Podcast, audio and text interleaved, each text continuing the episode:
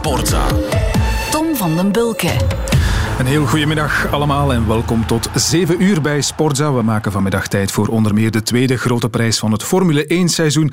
We zijn ook op een tennistoernooi met Belgische toppers in Antwerpen. En minstens even belangrijk, we ontvangen een paar fijne gasten vanmiddag in onze studio. En de eerste zit hier al bij mij. Goedemiddag, Joël Smets. Hey, goedemiddag. Meervoudig wereldkampioen motocross voor diegenen die dat al zouden vergeten zijn. Hoe gaat het met je? Ja, behoorlijk goed. Ja, gezien al de omstandigheden recentelijk. Nee, nee, gewoon goed. Ja, dat is fijn. Waar hou je je tegenwoordig mee bezig? Want ja, het is ondertussen toch al, wat is het, 14, 15 jaar geleden dat je gestopt bent als motocrosser? Ja, klopt. 2005 was mijn laatste jaar in het WK. Mhm. Ehm, en ik ben eigenlijk beroepshalve gewoon in de sport gebleven. Ehm, in het voetbal zou je kunnen zeggen, ik ben de, de speler is trainer geworden. En zo, is, zo zou je het bij mij een beetje kunnen vergelijken. Coaching van jonge rijders. Ja. Oké, zit er wat talent eh, onder jouw vleugels? Ehm, ja, dat denk ik wel. Momenteel eh, heb ik eigenlijk de leider in het WK MX1, zowel als MX2 eh, onder mijn hoede. Dus eh, dan kunnen we wel spreken van wat talent. Het zijn helaas geen Belgen. Heb je die zelf ontdekt? Ehm, in MX1 is Jeffrey Herlings die op kop staat natuurlijk. Ja. Die, die draait al enkele jaren mee. Hè. Die heb ik zelf niet ontdekt. Maar in de MX2-klasse hebben we een jonge Fransman, Tom Vial. En dat is eigenlijk wel vorig jaar de revelatie van het seizoen geweest. Dus die, die heb ik eigenlijk wel deels eh, voor een groot stuk zelf ontdekt, ja. Er zitten eh, inderdaad geen Belgen tussen, maar misschien zijn er op komst. Ja, zeker en vast. De grootste tegenstander van Tom Vial in dat WK MX2 is Jago Geerts uit Balen, Kempenaar. Ehm, en, en dat moet zeker en vast eh, de grootste uitdager eh, worden voor, eh, voor die wereldtitel in de MX2-klasse. Ja. Motocrossseizoen ligt uiteraard stil, net zoals zoveel dingen. Wanneer beginnen we er weer aan? Ja, voorlopig staat 9 augustus als begindatum gepland. En net als in de Formule 1 is dat met beperkt publiek.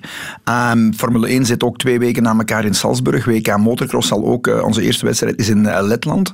En we blijven daar ook een week. En we rijden op die, op die week zondag, woensdag en zondag. Dus we blijven een dikke week. En we hebben dan meteen drie WK-wedstrijden. Ja. Dus drie grote prijzen op één week eigenlijk. Precies. Ja, ja, ja. Oké, vreemd, maar goed, het zijn ook vreemde tijden natuurlijk. Je bent hier, eh, Joël, om je favoriete momenten te kiezen uit de, uit Ja. de sportgeschiedenis. Was het moeilijk? Je mag ze nog niet verklappen, zou ik zeggen, maar was het moeilijk om er drie te kiezen? Heb je lang moeten nadenken? Ja, ik vond dat niet makkelijk, want ik ben een heel allround sportliefhebber. Hè. Dus eh, de meest uiteenlopende sporten, eigenlijk alle sporten interesseren mij. Ehm, dus ik heb, ja, dat was, nee, dat was niet makkelijk. Want ik bedoel, we hebben zo'n, eh, allee, niet alleen Belgisch, maar wereldwijd. allee, sport is zo mooi en beroert zoveel mensen dat daar ongelooflijk veel ver- onvergetelijke momenten tussen zitten. Oké, we gaan die zo meteen laten horen allemaal, maar ik zou zeggen, we gaan eerst jouw motor een beetje laten opwarmen met onze snelle vragenronde.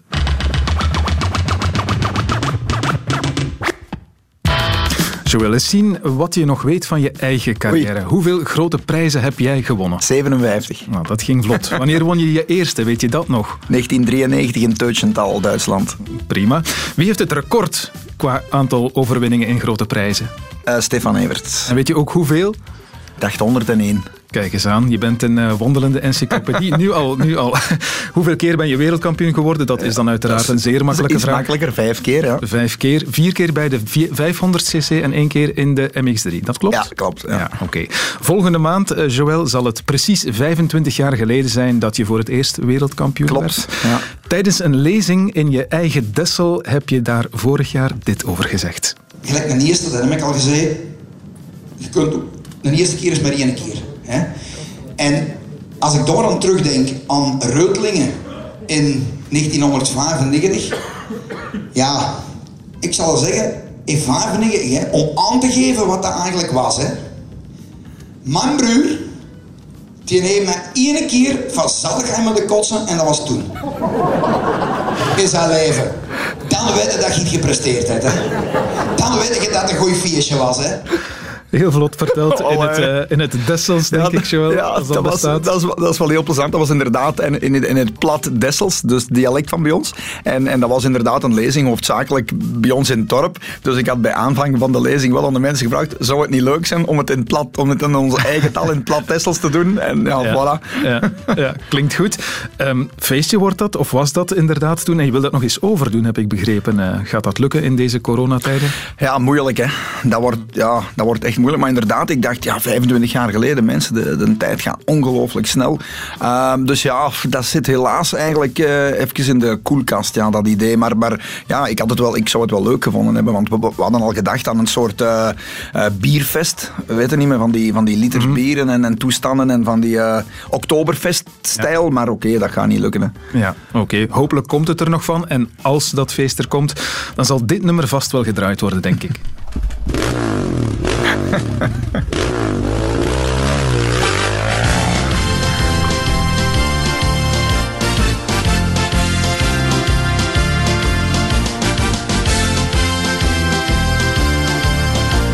Mijn naam is Joel Smets en ik hou wel van geklets. Ik ben een echte crosser, geen prutser, geen prosser. Met een helm op mijn kop, cross ik rechtstreeks naar de top. Er is niks aan te doen, ben de wereldkampioen. Het is het Smetske, hij moest het nog maar doen. Het is het Smetske. Ik herken de stem van Ronnie Mossuze, kan dat? Ja, klopt. Ja. ja. Het is een lied dat uh, gezongen werd voor je 50ste verjaardag, denk ik, hè? Nee, het verhaal is zo. Dus um, okay. een, een, goede vriend van mij is uh, Guido van Balen van de Galaxie Studios in Mol. Ja. Uh, destijds, die ging mee naar de wedstrijden regelmatig. En die hadden het idee opgevat, zonder dat ik het wist, om mijn eerste wereldtitel te vieren, als die er kwam natuurlijk, want, want ze hebben dat op voorhand moeten inblikken, samen met de supporters. Uh, hebben ze dat bij hun in de studios en Ronnie Mossuze heeft dat ingezongen. Een andere vriend van mij heeft die een tekst geschreven, die mij van kleins af aan kende, dus daar zitten wel wat leuke anekdotes in. en dat was op de melodie van Camille Spisses toen, want ja, het is niet moeilijk, het is gemakkelijk. En, en ze hebben dat helemaal gedaan zonder dat ik dat wist. En dat liedje, ik ben wereldkampioen geworden daar in Reutling. Ik stond op het podium en ineens galmt ah, dat is echt van toen? Ja, ja dat is echt van toen. Okay. Dat is echt 25 jaar oud ook, uh, dat nummer. En, en daar hebben ze dat eigenlijk in première eigenlijk laten horen. Beperkte oplage cd's van gemaakt. Ja, dat, ja, dat is echt een, een super herinnering. Daar hangen heel veel herinneringen aan vast aan ja, dat lied eigenlijk. Ja. Ik vond het ergens terug op een website die refereerde aan je 50ste verjaardag. Maar goed, het... Ja, toen zal het inderdaad... Ja, het zal nog eens opgeraakt ja, geweest voilà, inderdaad. Ja. Hoe bevalt het tram 5 als we dan toch over die 50 spreken? Boah, ja, dat, zoals ik net al zei, 25 jaar geleden hebben een eerste wereldtitel en, en vooral met die 50 jaar worden ook, dan, dat zijn toch dingen waar je een beetje bij stilstaat. 50 jaar, dat is een halve eeuw als je vroeger op school zat en je leerde over de eeuwwisselingen en over de middeleeuwen en toestanden. En, ja, dan 100 jaar of 50, een halve eeuw, dat, dat leek eigenlijk een oneindigheid. Mm -hmm. En als je dan zelf 50 wordt, dat, ja, ik, 30, 40 was heel anders. En 50 doet toch wel iets. Mensen, dan, dan ga je toch over bepaalde dingen nadenken, absoluut. Ja, absoluut. We hadden het daar net al over talent in het uh, motocross, over Belgisch talent. Het is een beetje wachten op een nieuwe grote Belgische naam. Mm, misschien wordt het wel deze jongeman.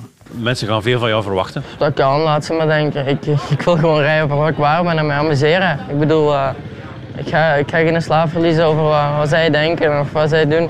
Ik wil gewoon rijden en mij amuseren. En dan zal de rest wel komen. Ik zie je de wenkbrauwen fronsen. Heb je hem niet herkend? Ja, volgens mij is dat Liam Everts. Hè, maar op de radio klinkt dat toch dan een beetje anders dan live. Ja, maar dat ja. moet Liam zijn. Hè? Ja, het is ja. Liam Everts. Hij heeft grote schoenen om te vullen natuurlijk. Hè. Wordt hij ooit wereldkampioen? Valt dat nu al te zeggen? Um, hij, heeft, hij heeft vast een zeker potentieel om wereldkampioen te worden. Om dat te voorspellen is misschien een beetje, uh, een beetje voorbarig, maar ik denk wel dat hij het, het, het volledige pakket heeft om het, uh, om het waar te maken. Ja. ja, het volledige pakket, ook de persoonlijkheid, want dat mist het Belgische motocross wel een beetje hè, op dit moment, grote persoonlijkheden. Ja, dat klopt inderdaad. Iemand, ja, mensen die, die, die de sport ook buiten de sport een beetje kunnen uitdragen, dat heeft wel wat, uh, of dat ontbreekt wel wat inderdaad sinds, denk ik, Stefan en mezelf uh, gestopt zijn. Dus het zou leuk zijn, moesten, moesten Jago Geerts en Liam Evers terug uh, dat vuur kunnen aanwakkeren. Oké, okay. als je het aantal wereldtitels optelt, dan steekt België er torenhoog bovenuit, mm -hmm. boven uh, de rest. ja, waarom of hoe komt het dat de Belgen zo goed zijn? Of waren? Ja, daar zijn verschillende redenen voor. Dat is uh, in eerste instantie een heel belangrijke reden is dat wij geografisch uh, al de mogelijke circuits, vroeger tenminste, want infrastructuur is nu wel een probleem, maar vroeger uh, hadden wij in België eigenlijk uh, een, wel een kopie liggen van om het even welk circuit dat je in de wereld tegenkwam. We hebben bij ons in de Kempen heel zware zandgrond, losse zandgronden. We hebben in, in, in Limburg meer die grindgronden. We hebben meer in, in Pajotland meer de kleigronden. We hebben in de Ardennen meer de rotsachtige bodems. Dus om het even waar we ter wereld er, kwamen, konden wij eigenlijk thuis achter de kerk wel een circuit vinden om ons daar perfect op voor te bereiden. En dat was toch wel een voorsprong die we hadden ten opzichte van de concurrentie. Oké, laat ons hopen dat die tijden terugkeren. Dat is kijken in de toekomst. We gaan nu kijken naar het verleden. Zometeen je eerste moment en zet ondertussen misschien je gsm even op vliegtuigstand, want ik hoor hem af en toe brommen in de ether, denk ik. Oké. Goed? Sportza Retro. Ja, nu doet hij het heel, eh, heel hard hoor. Joël, lukt het? Vliegtuigstand? Ja, zo. Oké, dat komt wel in orde. Ik eh, ga ondertussen al iets vertellen over jouw eh, eerste moment. Dat eerste moment uit die gigantische sportgeschiedenis. We gaan van de ruwe sport die motocross toch wel is, naar iets helemaal anders. Naar een heel verfijnde sport die turnen dan weer is. Turnen en Joël Smits. Ik ben benieuwd. Ja, eh, ik moet al eerst zeggen eh, dat ehm, motocross eigenlijk technisch ook wel super... Het ziet er natuurlijk eh, stoer en alles uit en, Ja. en, en ruw misschien, maar dat is ook wel geweldig verfijnd. Want als ik, eh, als ik ooit eh, lesgeef, dan eh, vergelijk ik het wel een beetje met dansen eigenlijk. Dansen op de motor. Maar zwart, Ja. inderdaad, het is wel een groot Ja, verschil. maar nee, spreek mij gerust tegen inderdaad, want Nee, ik, ik schat het misschien verkeerd. Nee, het is, het is een ongelooflijk technische sport, eh, inderdaad. En, en, en ja, wij vinden dat geweldig verfijnd natuurlijk. Maar, maar ik ben ook akkoord dat het, eh, het, het heeft een stoer imago. En dat, en dat vinden we ook niet erg. Het is een mooie combinatie. Ja. Maar met turnen, inderdaad. ehm, ja, de reden waarom ik dat gekozen heb, eh, is eigenlijk... ehm, Oké, Nadio Comaneci heb ik niks speciaal... Over, over haar gaat het, hè? Nadia Ja, Comaneci. Ja. Inderdaad. Eh, maar ik heb in mezelf, eh, in mijn carrière ook altijd geprobeerd van, van de perfectie te benaderen. En, en perfectie bestaat niet, zeggen we. Hè? Want ik heb ooit, ik herinner me dat ik eh, op de middelbare school, op het college, dat ik ook een leraar had. En die zei, ook als je alle vragen juist hebt, krijg je maar 9 op 10. Ik heb daar ruzie mee gemaakt, want, want ik, ik vond dat niet correct. Als ik alle vragen juist had, dan wou ik 10 op. Hij zegt, dat kan niet dat je alles kent. Ja, nee, dat klopt dan ook weer. En het kan ook niet dat je perfect bent in je sport. En dan ineens krijgt daar iemand 10 op 10 op, op, op een score.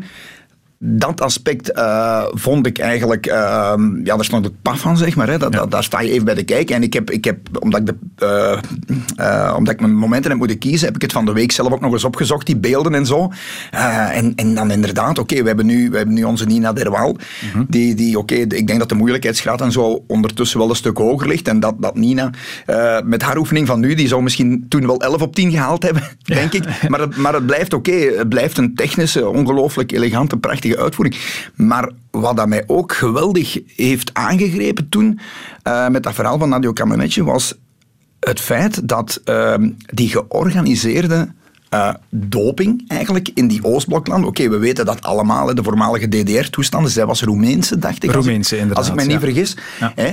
Maar dat toen eh, het verhaal bekend is geworden, kort daarna, dat die jonge turnster, turnsters daar ehm, op jonge leeftijd eh, bezwangerd werden. Ja, klopt. Om inderdaad die hormonenhuishouding te veranderen.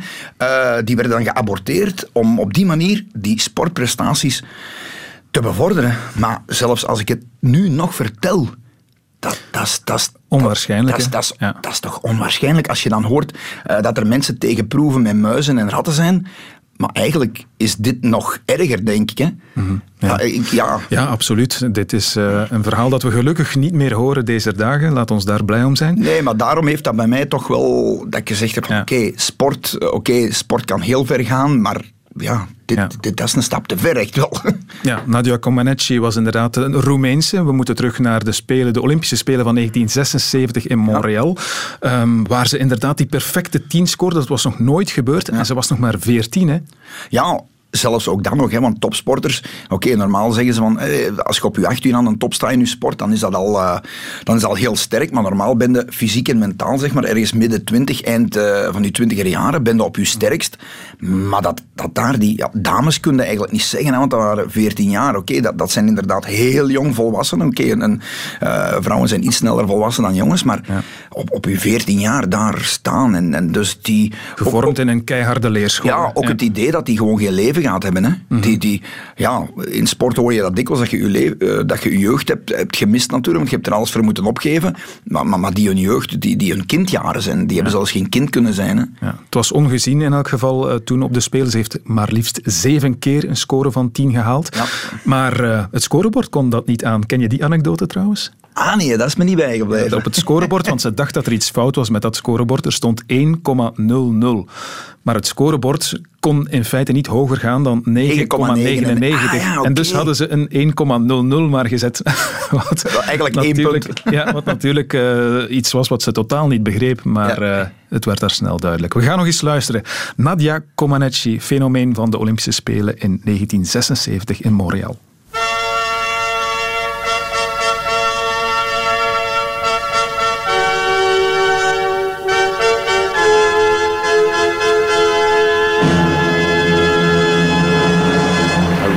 Comes over the audience, one of anticipation, as Nadia Kominech, wearing 73, approaches the most difficult piece of apparatus of the four. Faultless, absolutely faultless. Nadia Kominech. Now what are the judges going to say about that? There's the smile. Some cynics say it had to be trained because she so rarely smiles, but she is a magnificent gymnast. And 10 has gone on the board. That's perfection. And that is Olympic history for Nadia Comaneci. 10 dead. Montreal 1976. De ene koningin opent de Spelen, een andere wordt er gekroond. Nadia Comaneci, een jonge Roemeense wordt de revelatie van de 21ste Olympiade. Ze is 14 jaar oud, anderhalve meter lang en weegt amper 40 kilo. Maar ze zorgt wel voor een revolutie in de turnwereld en charmeert heel Montreal door haar klasse en elegantie. In Canada schrijft Nadia Comaneci ook geschiedenis, want ze krijgt als eerste gymnaste een maximum van de jury. Het succes van de kleine Roemeense is een duidelijk bewijs van de opkomst van de kindturnstertjes, die zich opmaken om te breken met de stijl van hun voorgangsters. Oh, beautiful.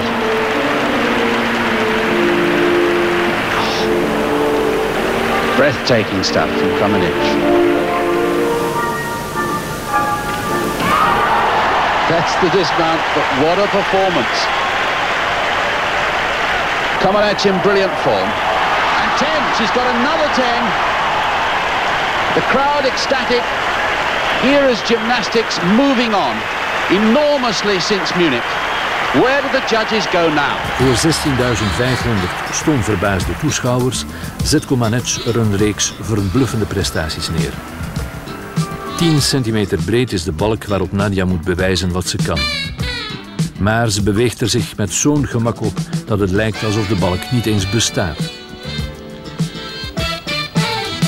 Na twee zo goed als perfecte oefeningen, waarin Komanec een paar gedurfde bewegingen uitvoert, haalt ze op de balk goud. Voor de Russische Olga Korbut, de revelatie van de Spelen van München vier jaar voordien. And everybody's asking, is that worth the magic 10 again? 10 she's got. She takes it again for the fourth time. It is quite incredible. Het elektronische scorebord is niet voorzien op meisjes die de perfectie evenaren en een 10 halen.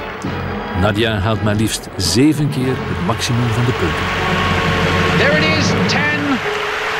The score that we said made Olympic history only days ago, now becoming commonplace for Nadia Comaneci.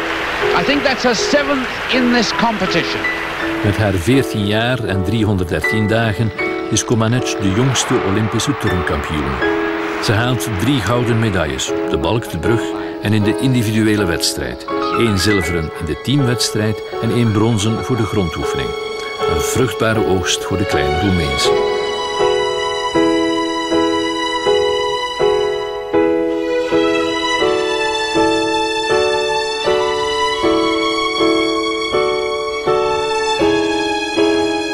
Think you realize the um, what happened at the time when you're 14. You know, I know the 10 is the best, highest score that you, you can ever get, but I didn't know that I'm going to make history with that, and that's going to actually change my life. And uh, I was just went on to compete to the next event, which was beam, and I got another 10, and then some other 10s the next days, and I ended up with seven. And I thought the judges were too nice to me, but the 10 was the highest score, and. Uh, they gave it to me.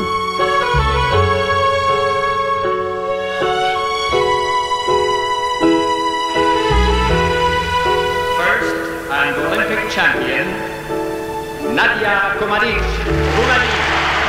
The Olympic champion steps up and a real smile. An extraordinarily composed young lady of 14.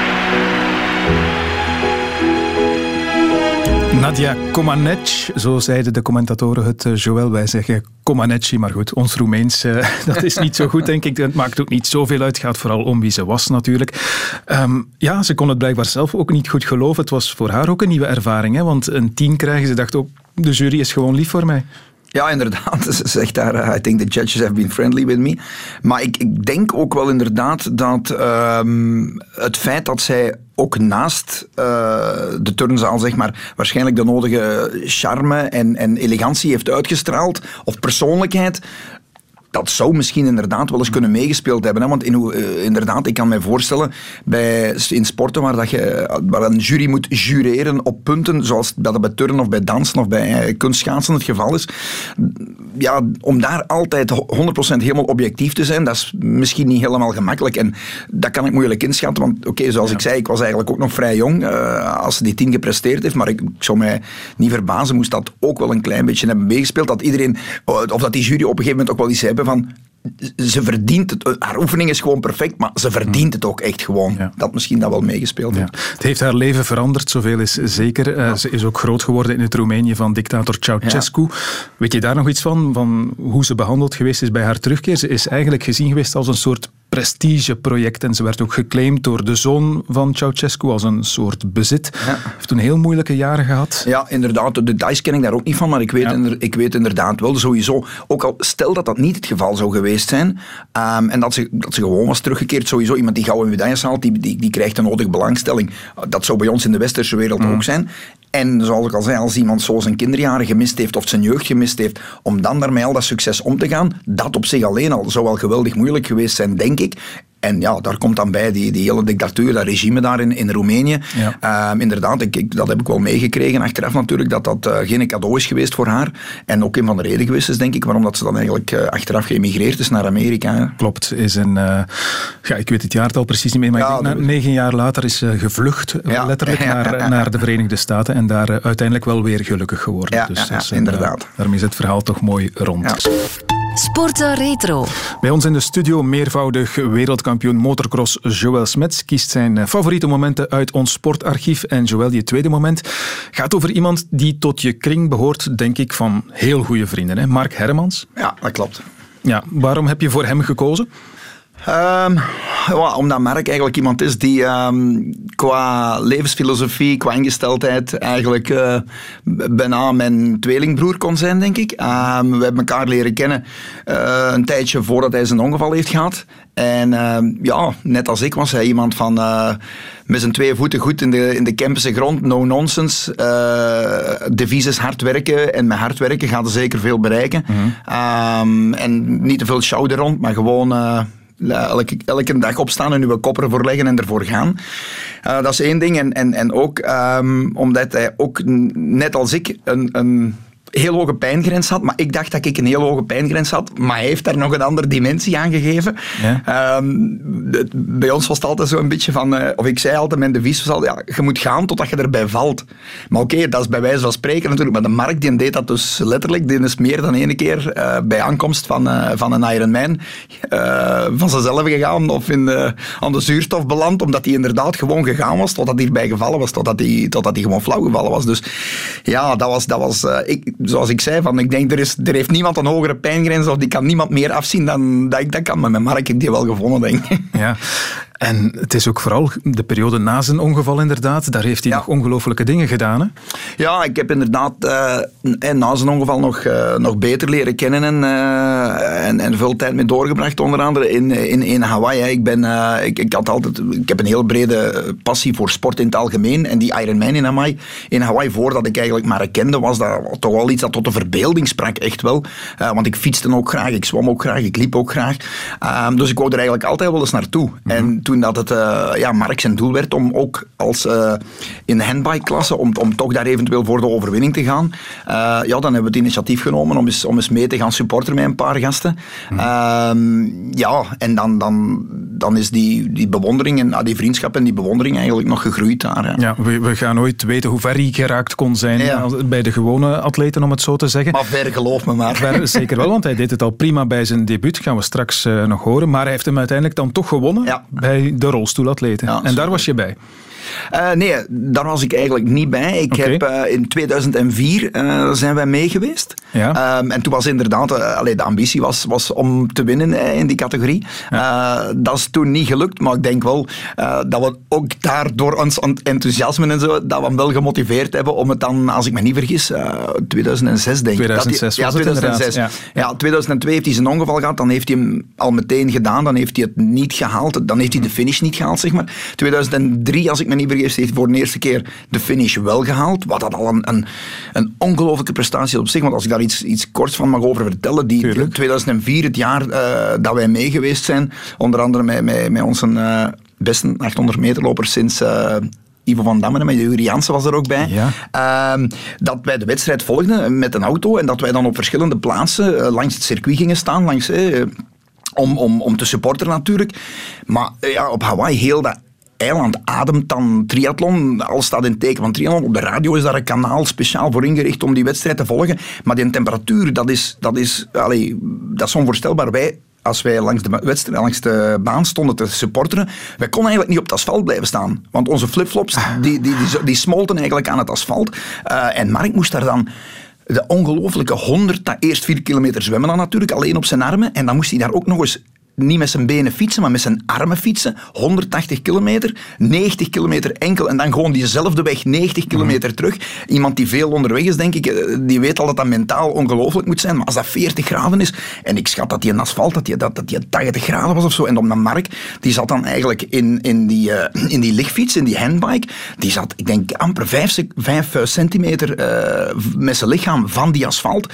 Dus ja, ik durf mij dat, ik kan me dat niet voorstellen hoe, hoe dat dan moet afzien zijn om die 180 kilometer in die omstandigheden af te leggen. En dan achteraf op die armen ook nog eens die 42 kilometer op een heuvelachtig circuit dan nog eens in die handbike. Uh, ja, dat is... Dat, dat, dat, dat is sindsdien heb ik, zoals ik al zei, sindsdien heb ik uh, uh, van pijngrens heeft hij dat tot een andere dimensie verheven eigenlijk. Nee, want de motocross is ook niet voor ja. toetjes, maar, maar uh, komt niet in de buurt denk je van wat hij allemaal doet. Nee, ik, ja, daar heb ik echt wel, daar heb ik staan kijken van, oké, okay, voor de valide triatleten had ik al enorm veel respect. Mm -hmm. maar, maar, maar, om dat daar op die manier te doen, dan zeg ik van, ja, als je, als je spreekt over bovenmenselijk, dan denk ik dat dat kort in de buurt kwam. Een voorbeeld voor iedereen. We gaan eens luisteren naar de carrière van Mark Herremans. We beginnen bij de Ironman van Hawaii in 2001, waar hij bij de valide atleten bij zijn debuut meteen zesde werd.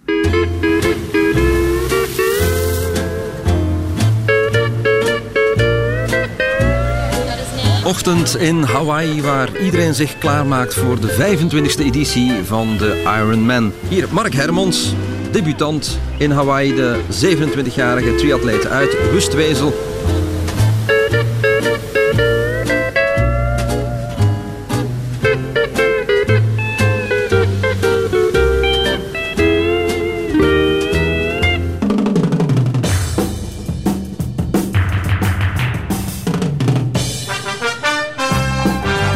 Mark Hermans die doet het alsnog prima. Durft nog wel eens met zijn krachten woekeren heeft niet voor niks de bijnaam Mad Max gekregen.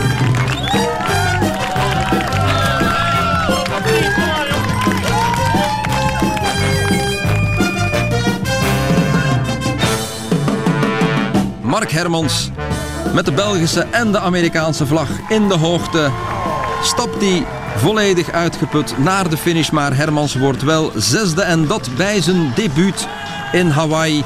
8 uur 51 minuten 19 seconden. De eerste debutant met zijn 27 jaar ook veruit de jongste uit de top 10. Het is een schitterende prestatie, maar het is ongelooflijk diep gegaan, de indruk. Ja, dat is gekend, maar nu ben ik een beetje bang omdat ja, mijn rechterhelft valt soms weg precies. Het is ermee dat ik ja, wat blijf bewegen en dat ik niet echt in staat ben om veel te zeggen, denk ik. je bent heel moe, maar toch durf ik het al vragen. Volgend jaar, wat, wat denk je nog? Kan nog beter? Ik heb me nu echt helemaal ingehouden met fietsen en zo. En ik ben 27 jaar. Nog beter doseren en zo. Dan zit er misschien in de loop der jaren nog iets meer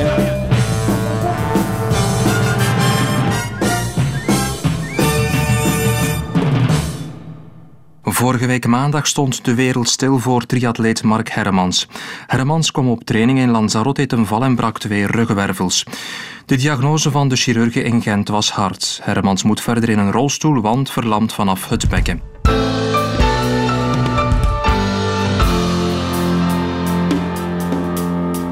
Ja, Mark Hermans is topsporter, maar uh, u zegt dan de kans is onbestaande dat hij nog terug zal kunnen lopen.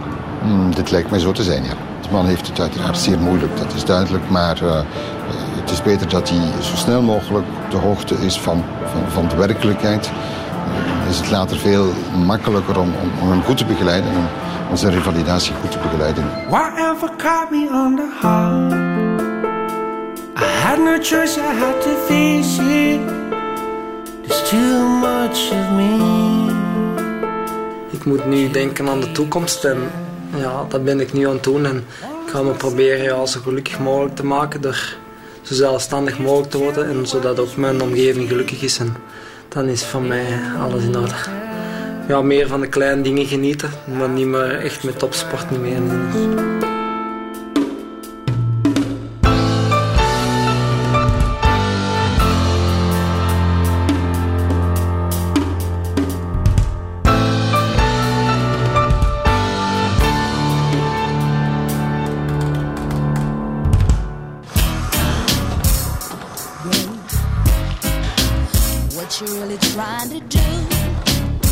Dat is specifieke rolstoeltraining, dus ja, het is verwarmen te winnen dan dus de beweging om een rolstoel vooruit te bewegen.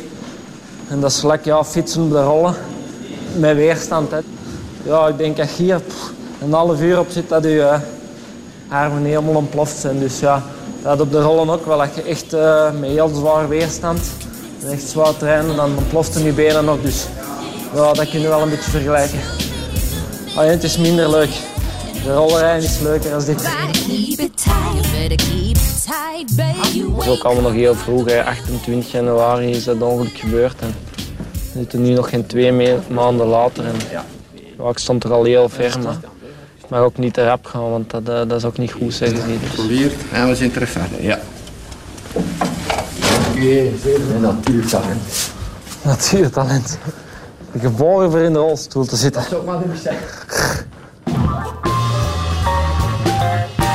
Het is bijna vijf voor twaalf en alles is rustig, behalve bij Mark Hermans. Goedemiddag, Mark. Uh, goedemiddag. Wat ben jij op dit ogenblik aan het doen?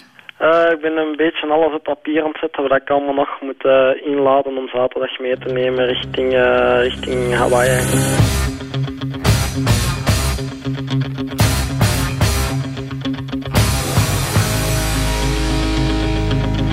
Gisteravond in België, gisterochtend op Hawaii. Mark Hermans maakt zich klaar. Het gaat niet meer om winst in de Ironman, wel om winst op zichzelf.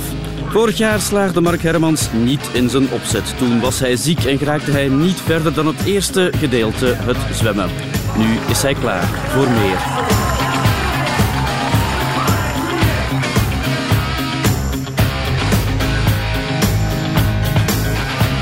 Elke heuvel is een verschrikking, maar Hermans houdt vol. Onder luide aanmoedigingen bij daglicht, bij valavond en in het donker.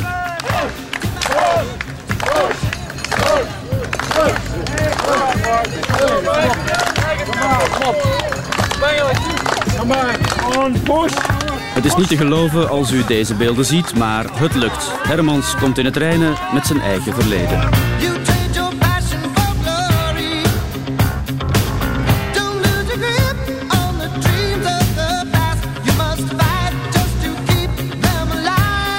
Ik heb nog nooit in mijn leven zo, zo hard mentaal en fysisch afgezien. En in het dagelijks leven ben ik uh, verleden ook een keer kapot gegaan. Ik heb ook terug kunnen vechten. Dus uh, dit is maar een wedstrijd. Het leven is eigenlijk veel zwaarder dan deze wedstrijd. Dus ik heb maar uh, blijven doordoen. Ga je nog terugkomen? Uh, op deze moment durf ik er niet op antwoorden, maar ik denk het wel.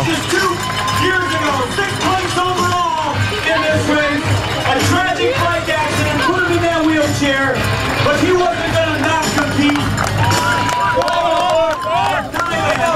Dit is Kona Beach, gisteren nog voor dag en dauw. Met rolstoelatleet Mark Hermans die hier wil winnen en dan stoppen. Een afscheid in schoonheid.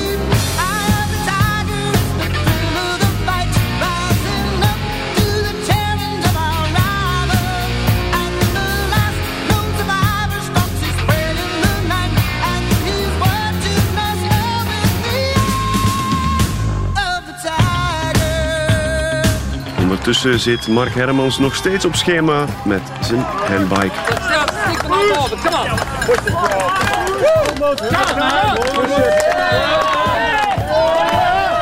Het blijven beelden die jaar na jaar tot de verbeelding spreken. Mark Hermans slaagt er deze keer in waar hij voor naar Hawaii is gekomen. Hij rijdt als eerste rolstoelatleet over de streep. Eindelijk wint hij de Ironman waar hij al jaren van droomt. Ik heb afgezien, maar mijn uh, droom is verwezenlijkt en ik had gezegd, ik stop. Het is gedaan. Je bent nogal wel eens uh, van, van gedacht veranderd, maar echt gedaan? Ja, het is voorbij. Dit was uh, mijn laatste wedstrijd. Ik heb mijn droom bereikt doordat ik voor mijn triathlon begonnen ben. En ehm, ja, ik ben zesde geweest, derde, derde, tweede en nu eerste. En tussenin heb ik uh, mijn rug gebroken en verlamd van borst tot tenen. Dus uh, het is genoeg geweest.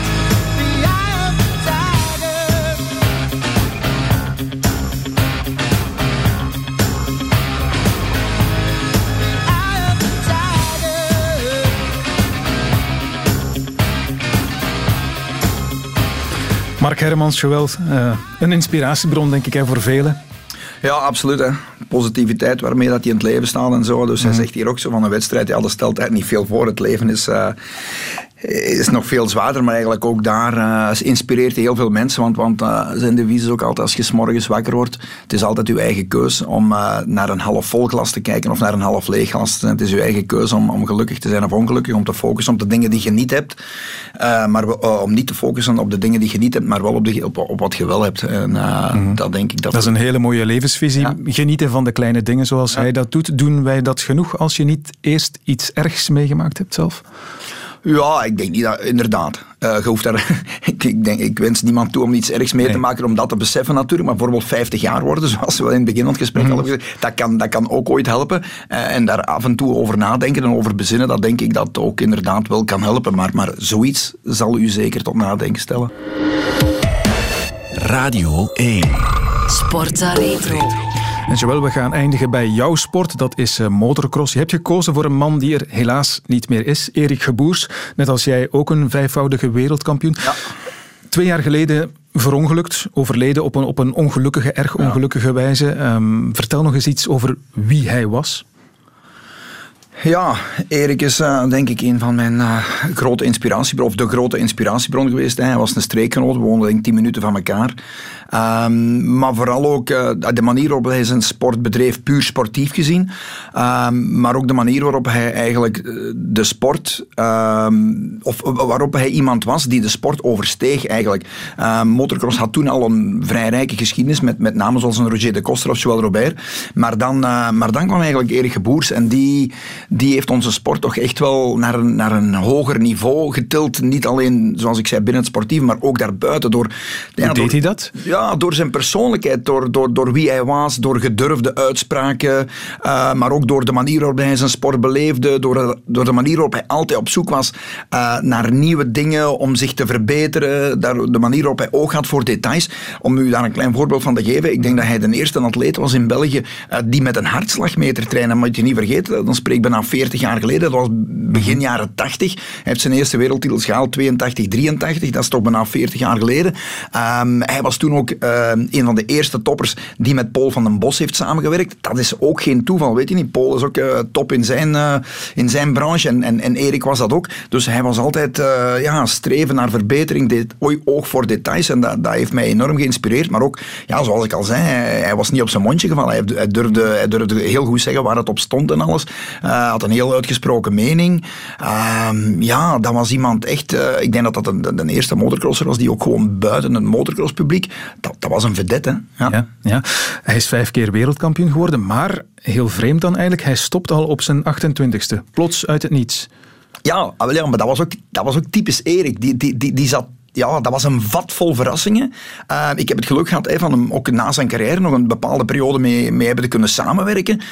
Uh, en toen, toen, toen, toen heb ik dat ietsjes beter begrepen, maar die, die creativiteit die in Erik zat, op, op alle vlakken, op en naast het circuit, ja, dat was onge, ongeëvenaard. En, en inderdaad, dat, dat, dat was typisch iets voor hem. Mensen verrassen of mensen beetnemen, zo van die dingen. Die, die, ja, die, die nam dat allemaal tot, tot een ander niveau. En inderdaad, ik was daar aanwezig in 1990 op de, op de Citadel. Hij wordt daar voor de vijfde keer wereldkampioen. Hij is amper 28 jaar.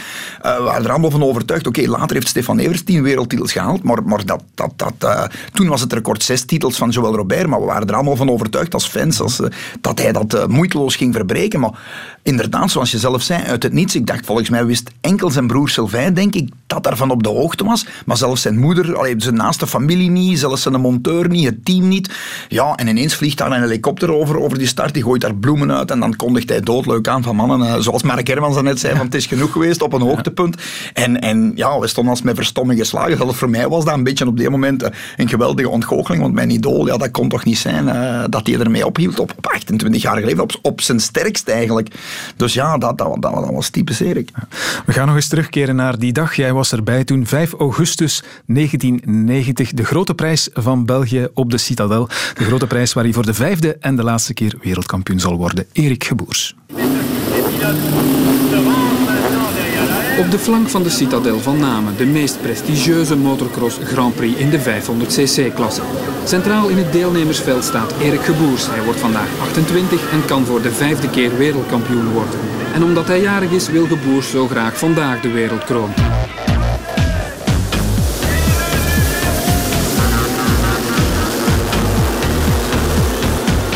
Geboers startte niet zo goed, maar hij crost hier al in zesde positie. En even later is hij zelfs virtueel derde.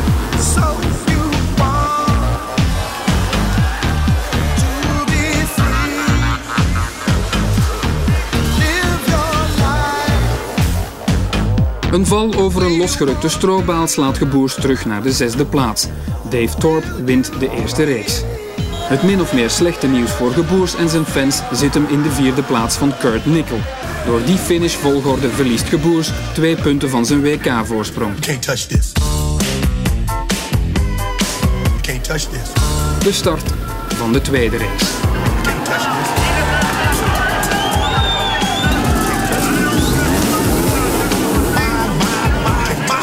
De startvolgorde wordt helemaal door elkaar gegooid door een valpartij annex botsing met Jackie Martens en Dave Thorpe. Van der Ven en Geboers zijn nu 1 en 2. En Erik Geboers probeert met vol gas de eerste plaats te pakken. Erik Geboers dan nu die klim op en daar gaat hij dan. Meldt zich hier in uh, uh, de, op de esplanade. Ons zicht wordt ons een beetje benoemd en dat is nog een spurt. Erik Geboers als eerste door de finish. Gevolgd door Kurt Nikkel. Bijna het publiek daarin duizenden overstromen nu de aankomstreep. En wat gebeurt hier ook? Uit een helikopter worden hier allerlei bloemen gedropt. Dat zal allemaal zijn voor uh, Erik Geboers. Eerste overwinning in de grote prijs van België uit uh, zijn carrière. En het moet gezegd, de jarige, de 28-jarige Erik Geboers is dolgelukkig. Gaat daar op de schouders van zijn uh, supporters. De kid, zoals hij ook genoemd wordt. Heeft moeite om de helm van het hoofd te krijgen. Omstuwd als hij is. En dan naar het podium. En ook de afspraak misschien nakomen met uw verslaggever. En u hoort dan Erik Geboers.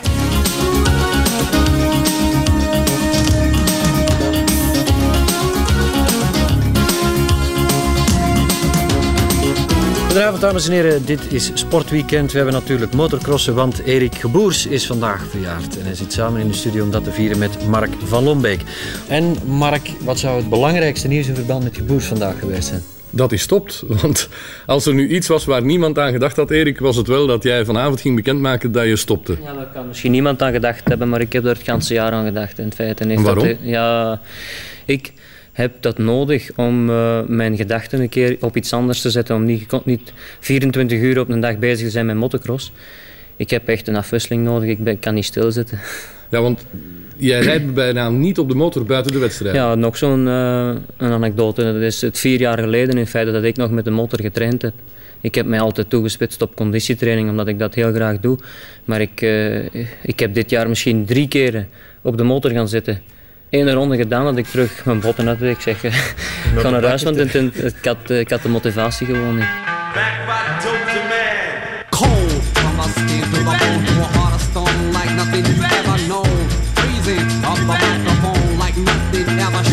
Geboers wil zich voltijds gaan bezighouden met het organiseren van allerlei manifestaties, waaronder motorcrosswedstrijden en triathlons.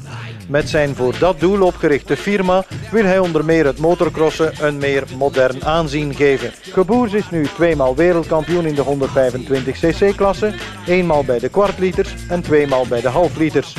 Ieder nieuw seizoen kan alleen nog de herhaling van een vorig als doel hebben. Dat ziet de Kempenaar niet meer zitten. Vandaar zijn afhaken, maar dan wel als wereldkampioen. Ja, Erik Geboers, Joël, wat uh, mij opviel, hij zegt daar op een bepaald moment, ik trainde niet eens met de motor. Ja, ik heb er straks al gezegd, een vat vol creativiteit, ook een ziener, een trendsetter, uh, waarmee hij inderdaad aangeeft uh, dat, dat om wereldkampioen te worden, dat ieder op dat niveau, ieder voor zich, moet het perfecte pakket voor zichzelf vinden. Uh, en, en nu, de moderne crossers, die zitten eigenlijk in mijn ogen inderdaad te veel op de motor. Dus die zouden nog iets, uh, die zouden nog iets kunnen leren van Erik. Ja, hij was ook enorm populair. Hè. Hij was denk ik een van de eerste om ook met losse handen te springen met de motor.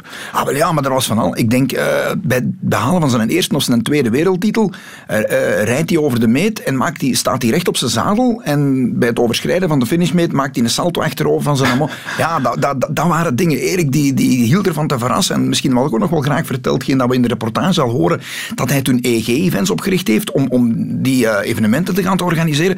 Dus ook wat dat betreft was hij weer een trendsetter. Hè, want hij, hij, was toen eigenlijk al de Golazzo van deze wereld, zeg maar. Uh, nu heeft iedereen de mond vol. Alle, alle sporten worden door een professionele promotor gepromoot. Maar, maar Erik die was eigenlijk op heel veel vlakken zijn een tijd vooruit, ook, ook met dat. Hij is toen inderdaad in het zakenleven gesprongen. Ja. Wat had hij? Ook een helikopterbedrijf of zo, dacht ik? Of... Ja, inderdaad. Ja, dat was ook zoiets. Dat, was, dat, dat, dat verwachtte van niemand. Maar, maar Erik, Erik die, die, die kwam daarmee voor de dag. Daar was dan op die moment wel een markt voor en zo. Dus, dus ja, hij, hij hield niet van het... Uh, hij hield niet van... Uh, nee, hoe moet ik het zeggen? Van out of the box denken, dat heeft hij ook weer naar een, naar een ander niveau getild eigenlijk. Want hij, hij dacht niet alleen out of the box, maar ook nog eens out of the box. Dat ja. was echt heel apart. Ja, en dan sterft hij twee jaar geleden dus veel te vroeg. Ja. De manier waarop ook verdronken terwijl hij zijn hondje probeert te redden in het water. Ja, veel tragischer wordt het niet. Hè. Nee. Dus uh, dat is nog altijd een beetje surreal. Ik denk dat dat ja, voor iedereen die Erik gekend heeft, dat dat, dat dat gewoon nog altijd moeilijk te accepteren is. En, of ja, je, je moet dat natuurlijk. Hè. Je kunt de klok niet terugdraaien natuurlijk, maar dat is echt wel uh, surreal, zeg maar. Radio 1. Sportza. Tom van den Bulke. Een heel fijne avond. We hebben in dit laatste uur van Sportza opnieuw een gast in onze studio. Een gast die in dit uurtje zijn drie favoriete momenten uit de sportgeschiedenis mag kiezen. En dat is dit keer onze gewaardeerde collega Frank Raas. Dag Frank. Goedemiddag Tom, of goedenavond bijna. Goedenavond, stilaan. Het is uh, zes uur voorbij, dus uh, we mogen avond zeggen. Ja. Frank, Sportza Retro op de radio. Je zou dat eigenlijk kunnen vergelijken met een programma dat jij destijds gemaakt hebt voor uh, televisie. Niet te wissen. Ja, inderdaad. Dat was hetzelfde concept eigenlijk, hè? Ja, het waren meer dan drie fragmenten, maar het is een uur met een gast. De eerste weet ik nog was Jan Wouters. was de allereerste gast van Niet te Wissen. We hebben dat een aantal jaargangen toch volgehouden. En er zijn vele topsporters gepasseerd. Eddie Merckx, Roger de Vlaming, noem maar op. Lucien van Kerschaven. Iedereen ongeveer die toen uh, vrij groot in de sport was of geweest was. Roger Moens, ik kan ja. zo blijven gaan. Die met Jan Wouters is recent nog opnieuw uitgezonden, hè? Dacht ja, dat dacht ja. ik, ja. Tien jaar geleden toen. Jan is tien jaar geleden overleden. Net voor het WK in Zuid-Afrika. Ja. En koos de gast toen ook zelf zijn momenten? Of, of was dat een, een soort van uh, samenspel? Zeg nee, nee, de gast wel bij Jan Wouters was dat geen probleem. Daar hadden we tien uitzendingen mee kunnen maken. Jean-Marie de Dekker ook. ja. Soms moest je een beetje sturen, maar eigenlijk niet. De mensen kwamen makkelijk met, uh, met voorbeelden en fragmenten, want ze, ze kwamen allemaal toch uit de sport of hadden een uh, serieuze band met de sport. Wij hielpen wel, omdat wij wisten wat er als archief in het archief mm -hmm. zat. En dat hielp wel, maar eigenlijk niet. Nee. We hebben weinig moeten sturen, ja. niks manipuleren. Nee. nee. Wat er in dat archief zit, dat is veel. Hè? Heel veel, ja. Want toen was dat ook nog niet zo goed uh, opgelijst allemaal. We hebben veel moeten zoeken. Maar Alain van Driessen, dat is hier zo'n beetje de, ja, de thesaurier van uh, het archief. Mm -hmm. Die heeft zoveel dingen naar boven gebracht. Uh, ook één fragment, misschien dat ik straks ga horen. Ik weet het niet, maar hij kon eh, allerlei pareltjes nog vinden en hij heeft dat programma eigenlijk meegemaakt. Ja. Had je het zelf moeilijk om drie momenten te kiezen? Ja, enorm. Ja, want Ja. eh, ik had ook ik had vlug een lijstje gemaakt zo uit mijn hoofd en ik zat al aan 12.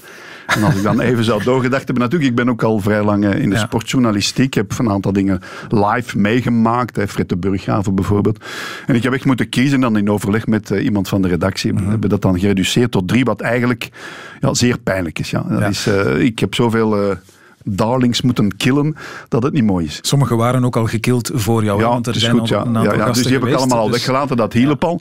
Maar dan nog ja, kan ik bezig blijven. En, eh. In, ik heb drie verschillende sporten gekozen. Ik had ook drie keer voetbal kunnen kiezen, maar ik had ook, ja, tennis is er nu uitgevallen. Ik heb Boris Becker ooit eh, zien debuteren in Wimbledon, zien winnen meteen. Het jaar erop weer meteen nog eens gewonnen. Boris Becker als 16, 17 jaar, waren formidabele momenten.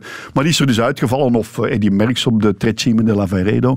Een eh, legendarische rit in de sneeuw, in de mist. En Merckx die aan de voet 10 minuten achterstand had, maar dan toch nog won en iedereen voorbij reed. En ook de Giro won in 68 voor hij aan de Ronde van Frankrijk had deelgenomen. Ik ben kijk. al bezig. Mocht, mocht Eddie zich benadeeld, benadeeld Ja, voilà, Eddie, sorry. Ja, voilà. Je hebt toch wel degelijk aan Ik heb iets anders gekozen, maar ook heel mooi. Wat die andere dingen zijn, dat gaan we zo meteen ontdekken. We gaan eerst eh, voor jou ook onze snelle vragenronde afwerken.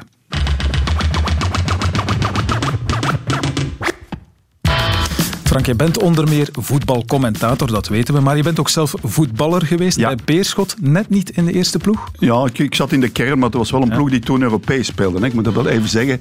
Die stonden vier, de vijfde in eh, het klassement. Dus ja, ik heb, de reserven heette dat toen nog. Hè. Nu heet dat beloften of min, ik weet niet wat. Maar eh, ja, ik heb daar wel eh, één, twee jaar meegedaan. Ja. Dus je was een goeie. ik kon voetbal, ik was snel, ik was technisch vrij goed, maar fysiek was het wel moeilijk. Ja. Ik was eigenlijk tegen, tegen kerstmis uitgeput. Ik weet dat nog, ik kwam van eh provincialen en eh, ik zette mij dan eh, in bij Bever, maar dat was veel trainen. Ik zat ook in mijn eerste jaar universiteit toen en ik moest dat combineren. Ik was ook de enige student daar in de kern. Maar ik heb wel met al die grote, Lozano, Tolsa, Walter Meeuws en zo getraind en ja, gevoetbald. En, Maar ik heb eens eh, één of twee keer op de bank gezeten bij de eerste ploeg, maar dat was het ongeveer. En dan ben ik naar Capelle gegaan in vierde klasse toen. Ja. Oké. En waar, waar stond je ergens op het veld? Ik was vrij aanvallend. Ik stond eh, op de 11, op de 10. eh, ja, altijd wel aanvallend. Ja. En dat was toch wel moeilijk. Ik moest in de spits spelen. En ik had dan wel een aantal keer gescoord voor nieuwjaar, voor Beerschot. Maar ik was helemaal kapot tegen nieuwjaar. Want ik had veel hard getraind. En ik was nog vrij licht van de constitutie. Maar het waren mooie tijden. Ja. Maar, maar of ik echt zou kunnen doorgebroken hebben, dat weet ik niet. Want ik ben dan ook geblesseerd geraakt. Op de radio beginnen werken. En dat was niet meer combineerbaar. Want ik moest altijd opdraven in het weekend. Zoals jij ook. Ja. Zeer herkenbaar, Ja. ik ging het net zeggen. Dus, eh, absoluut. sportcarrière de kast in. Dat je de Beerschot-stempel had, eh, heeft jou dat op een bepaalde manier ja, tegengewerkt in je carrière ik heb er altijd mee gespeeld. Ondertussen is die club eh, vier keer dood geweest, een paar keer gefusioneerd. Nee, nee, ik heb dat altijd een beetje nou, ironisch benaderd. En de mensen vinden mij nog altijd soms in het Antwerpse een beerschothond, zeggen ze dan, of een rat of wat Mhm. dan ook. Maar rat is een vrij recente naam. Hè. Vroeger zeiden wij mannekes. Hè. Dat was- Kielse rat, ja. Kiel- ja, nu is het ma- toen was het mannekes. Hè. Maar, ik ging met mijn vader zeer veel naar Beerschot als ik kind was. Hè. Dus morgen spelen en dan naar zondagmiddag naar het Beerschot kijken. Jaren aan een stuk. Ja. Ja, wie weet zijn ze straks terug. Hè. En, en, ah, en kun je nog eens commentaar geven op het Wie eh, weet, Kiel? ja, wie weet, ja. ja. Zullen we zien. Toen jij bij die A-kern trainde van eh, Beerschot, heb je nog onder Rick Koppes getraind? Ja, Rick Koppes was Ja? mijn coach. En ook Leon Nollet, die ondertussen overleden is. Koppes trouwens ook. Eén was hoofdtrainer en de ander was dan bij de reserven. En ik heb meer met Nollet te maken gehad, die ook eh, eerste klasse en zo getraind heeft nadien. Zeer hard kon roepen. Want als ik mijn bal niet op eh, tijd afgaf, en Koppes ook, hè, die kon je zeer hard aanpakken. Hè. Als je mijn bal niet afgeeft, dan klop ik hem ook op tegen de balustrade. dat hebben ze tegen mij gezegd. En dan was ik wel even van geschok. Ik ben toen naar binnen gegaan. Ik zeg, ja, zo spreken ze niet tegen mij. En de volgende week stond ik niet in de ploeg. Ja. Zoals Rick Koppes was er natuurlijk maar één meesterlijke voetballer, meesterlijke verteller ook. Hier vertelt hij hoe hij centervoor geworden is. We stonden met 2-0 in het kruid. Met een half time. 2-0 in het kruid. Mocht geen gal. En dan had een trainer me gezegd, ik weet ik geloof dat dingen, de is bij dat. De veer is dus de, de vader of de onkel van de Charlotte die nog bij ons gespeeld hebben. De Charlotte, de naam oude speler van Beersen. En die, die liet mij centervuur spelen. Die wisselde op. En we hebben die match gewonnen met 5-2 nog. En ik mocht de draag halen. Die moet, die moet dat gezien hebben. hè. Hoe dat is gekomen, dat weet ik niet. Want ik was dan razendsnel in eens. In punt. Allee. En ik mocht de draag halen. Dat is ongelooflijk. Hij zat er niet mee in om over zichzelf te praten. Hè? Ja. Nee, hij was, uh, was een beetje Zlatan-achtig, of John ja. McEnroe-achtig. Zeer veel zelfvertrouwen en ook bluffen, bluffen. En hij is natuurlijk bij de top 5 aller tijden in België. Dat moeten we ook wel zeggen. Koppes was fantastisch. Hij heeft ook in het wereldelftal gespeeld. Dat toen nog bestond. En met Puskas, die Stefano, die stonden in het wereldelftal. Dat bestaat allemaal niet meer. Dat waren zo van die demonstratiewedstrijden. En ja, Rick was fantastisch. Ze hebben ook eens met uh, Beerschot, of eigenlijk de Antwerpse Entente heette dat toen. Antwerp, Beerschot, Berchem. Die leefden dan spelers. En die speelden tegen Santos met Pele. En Santos won met één team, maar die ene goal was van Koppes en hij zei al, het was de schoonste van allemaal. en dat, ja, iedereen, wat was een soort retro, zo fantastisch doelpunt. Maar Koppes, ja, ik heb daaronder getraind. Ik heb nadien ook reportages met hem gemaakt. En een documentaire, Ik Rick, mhm. een boek over hem geschreven ook en zo. Dus uh, het was wel een fenomeen, moet ik maar zeggen. altijd een goed interview, hè? Met altijd, Rick? Ja, altijd raak. En Rick, ja, die, die, ja, die performde. Dat was een stand-up comedian eigenlijk ook. Hè. Nadien is hem dat ook wel wat parter gaan spelen, want iedereen verwachtte dat hij de grapjas zou uit uithangen. Zo'n beetje was Raymond Goethals. Ja. Zeg nog eens iets plezant, Rick. En dat, ja, dat woog wel. Mhm. Oké. Over naar je geboortedatum. Dat is 4 eh, maart. Het zal je niet verbazen dat er nog mensen op 4 maart geboren zijn. Onder meer de Duitse oud-doelman Harold Schumacher. Harold Tony Schumacher. Ja, de man die Battiston liquideerde. Voilà, die we vooral kennen van die zwarte bladzijde tijdens het WK van 1982. 60e minuut. Battiston est parfaitement lancé par une ouverture lumineuse de Michel Platini. Et mauvais souvenir. Patrick Battiston est évacué et l'arbitre M. Corver, qui ordonne une simple remise en jeu, signe là la plus grande injustice d'arbitrage de l'histoire de la Coupe du Monde. Ja, een van de meest brutale overtredingen ooit op het WK, hè? dat weet je nog. Ja. ja, dat weet ik. Ik was daar niet bij. Ik, dat Leo Hellemans heeft daar commentaar uh, bij geleverd voor de radio. Weet ik nog goed. Ik zat toen al in Brussel terug. Ik was wel naar dat WK geweest.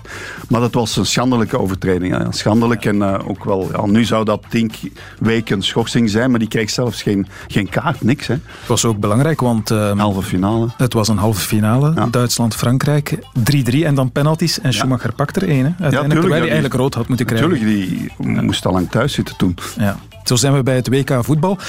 Wat is voor jou, of wat was voor jou het beste WK voetbal dat je ooit meegemaakt hebt? Oeh.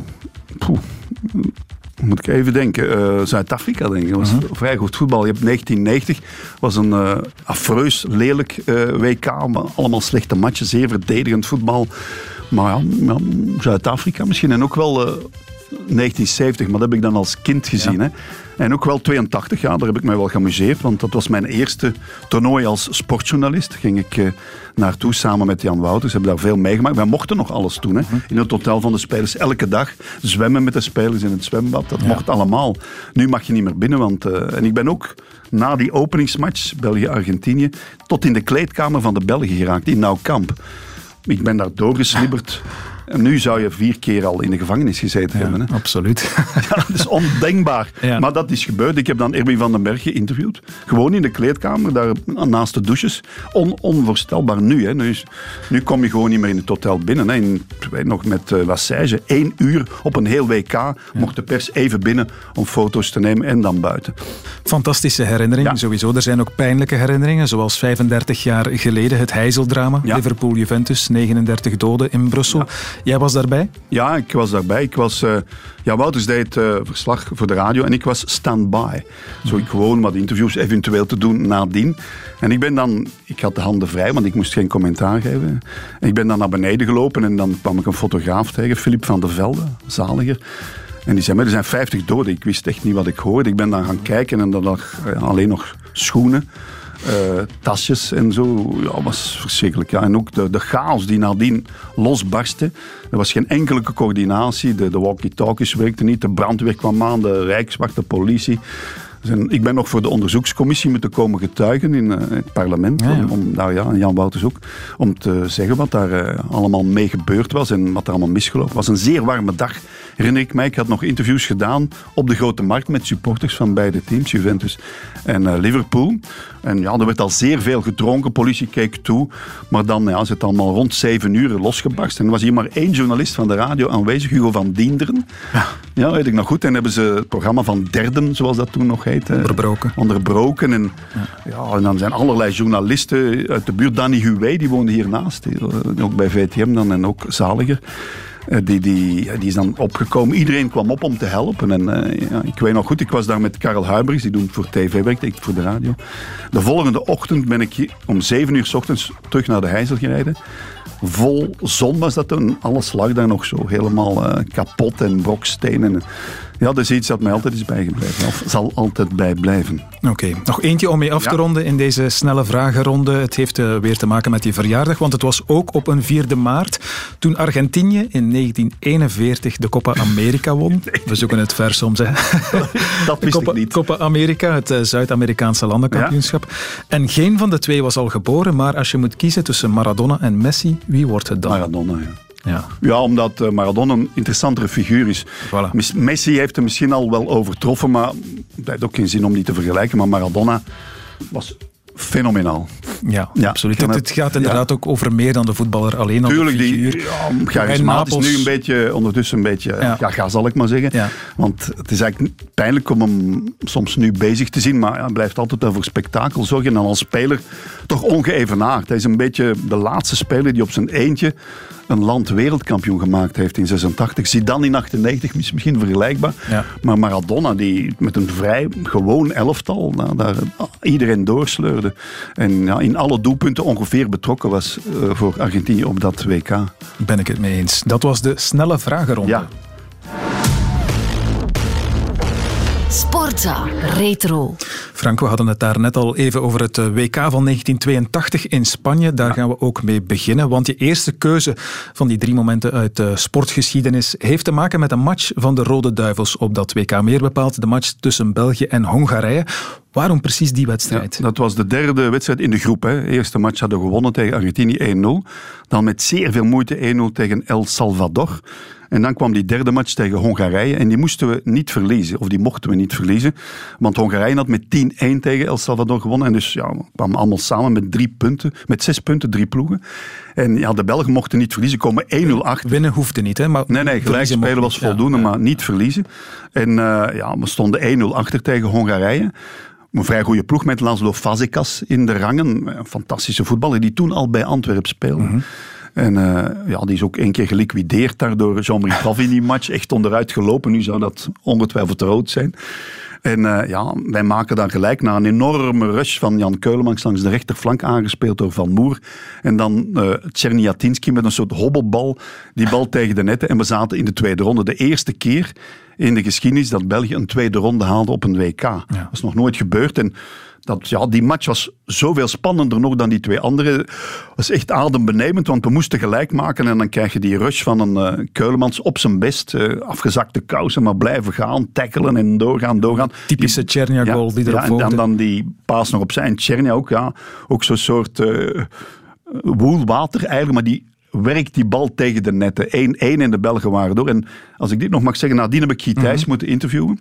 En uh, mijn bandopnemer, een Nagra, hè, heette dat, ja. die draaide helemaal in de spaghetti. Oei. Ik moest het opnieuw doen. En, en, en Guy Thijs zei van, rustig jongen. Het komt allemaal in orde. Terwijl hij dus zo'n match had beleefd. Want ja? Was uitgevallen, knock-out, buiten bewustzijn. Uh, van alles gebeurt in die match. En die draaide nog eens in de spaghetti, tweede keer. En Guy Thijs kalmeerde mij en dan hebben we dat kunnen opnemen. Die deed dat gewoon drie keer. Na een match ja. die toch ja, historisch was voor de Belgen. Het is een beetje de nachtmerrie nogthans van ja. elke radiomaker. Ik heb het ooit één keer voor gehad uh, met uh, Herman van Holsbeek en die zei ook van, we doen het gewoon opnieuw. Maar dan op dat moment, op een WK, zo in een kamertje apart, en Guy Thijs die kalmeerde mij. Die was de rust zelf. dat typeert hem ook wel. Terwijl jij ja, stijf, ja, stijf ja, van de zenuwen, vermoed was, ik. moest ja, die beelden binnenbrengen en noem maar op. Dus dat was uh, rennen, lopen, was nog niet zoals nu. Ja. Maar dat was me wel wat. Nog eens over die ploeg. We hebben al een paar namen laten vallen. Inderdaad, Pfaf, Gerets, Keulemans, Verkouteren ook. Dat, dat waren de mannen van den Berg. Ja, dat was, was een fantastische was, was ploeg, geen slechte ploeg. Nee, nee, was een heel goede ploeg. Ja. Gerrits ook nog in. Pfaf die daar Gerrits uh, bij een duel in de lucht omverloopt. En Gerrits was uitgevallen met een, uh, ja, een soort hersenschudding. Mhm. Mm -hmm. En Pfaf is dan ook uit de ploeg verdwenen. En de volgende ronde speelden we eerst tegen Polen. Verliezen met 3-0 met Theo Kusters in uh, de goal. En daar spreekt ook iedereen nog over. Hè. Dat is zo de de doelmatch van de horrormatch van Theo Kusters. Maar ja, dat waren die match tegen Hongarije, dat was echt ja, zenuwslopend was dat. Ja. Mm. Oké. Want doorgaan of niet, hè. We gaan eens luisteren. We gaan terug naar 1982 en de Mondial in Spanje.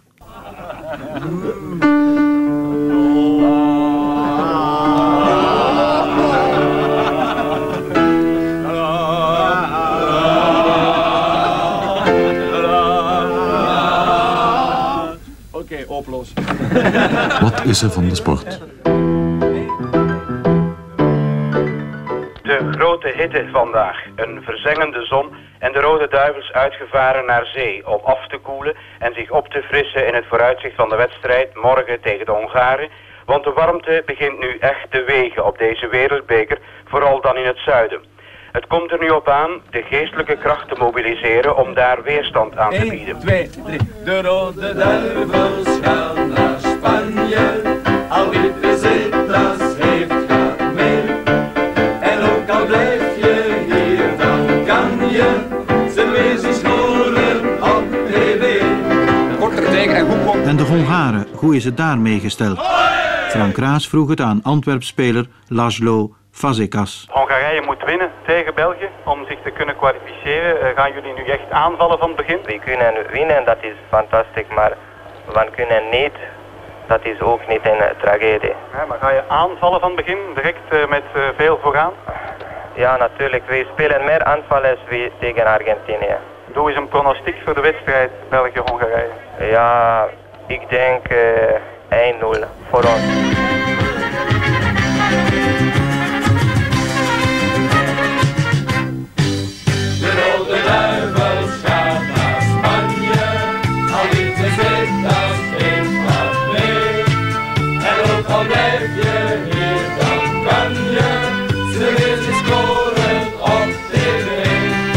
Dat is zo'n 7, 28 meter.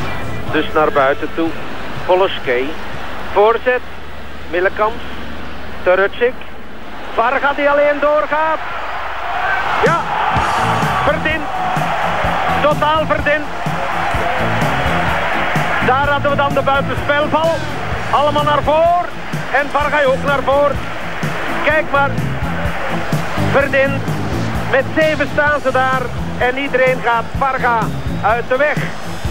Omdat Mees geroepen heeft naar voren. Nu Leen. Het is natuurlijk nog altijd tijd om wakker te worden. Want eh, voorlopig eh, liggen ze in slaap.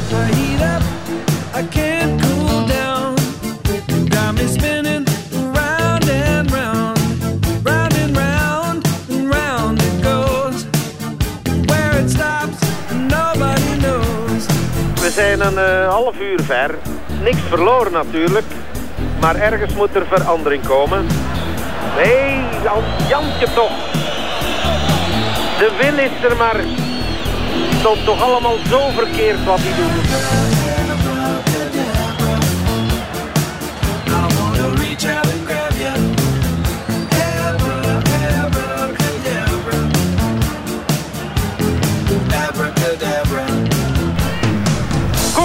Tegen de paal. Czerniatinski naast. Zoals gezegd, twee keer vijf seconden geluk is eh, in een mondial eh, veel beter dan goed spelen. En dan de, de karambol.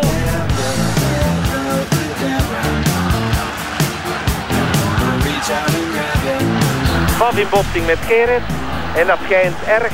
Dat schijnt erg. Dat zou wel eens uh, kunnen zijn. Kijk, nu gaat uh, Guy even vragen aan de dokter. Maar dat ziet er eh, niet gunstig uit. Van. Kulleman. Ja, Jan. En voortgaan. Ze kunnen niet volgen. Nog altijd. Ja!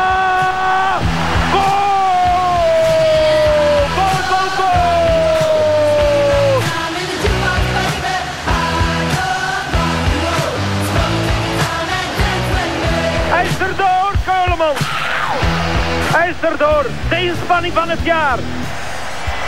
Czerniatinski en Messaros. Vingertoppen niet lang genoeg. Wat allemaal kan. Wat hier allemaal kan. Wat hier allemaal kan. En België is in de tweede ronde, maar oh zo moeizaam. Oh zo moeizaam. Nou, dat is ongelooflijk nooit een lastigere wedstrijd meegemaakt op de bank in gans mijn loopbaan dan eh, de wedstrijd gisteren tegen Hongarije. eh, collectief er kunnen tegenaan gaan, dan is België eigenlijk op zijn best. Wel inderdaad, en ik denk dat dat zeker eh, zeer spectaculair kan zijn. Ik denk dat er nu bewezen is, als je dat fysisch kunt opbrengen, hetgeen dat er bepaalde spelers gedaan hebben gisteren tegen Hongaren in de tweede elft, bij genieten van boven de 30 graden, dat ze conditioneel, dat de voorbereiding is volledig prima.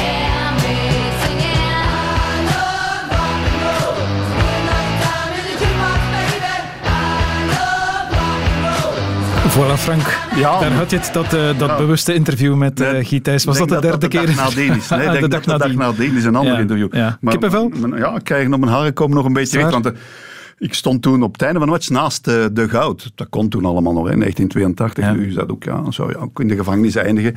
Maar eh, dit, ja, ik, ik voel dat nu terug. En Gerrits die dan van het veld moest plessen, die in zijn plaats kwam, Gerard Plessers. Ja. En dan eh, Laszlo Fazekas die onderuit geschoffeld werd door Pfaff. Dat was echt, was een, ja, de meest zenuwslopende wedstrijd die ik zo van dichtbij heb meegemaakt. Er zijn er nog geweest, hè, maar deze die is toch blijven hangen. Ja. Die is Wat, blijven wat, plakken. wat was het probleem inderdaad met Jean-Marie Pfaff? Want inderdaad, zoals je daarnet al zei, werd hij dan vervangen door eh, Theo Kusters in de Ja, omdat hij geblesseerd was geraakt. Hij, had dan Gerrits eh, ja, onderuit gelopen en die was helemaal dizzy.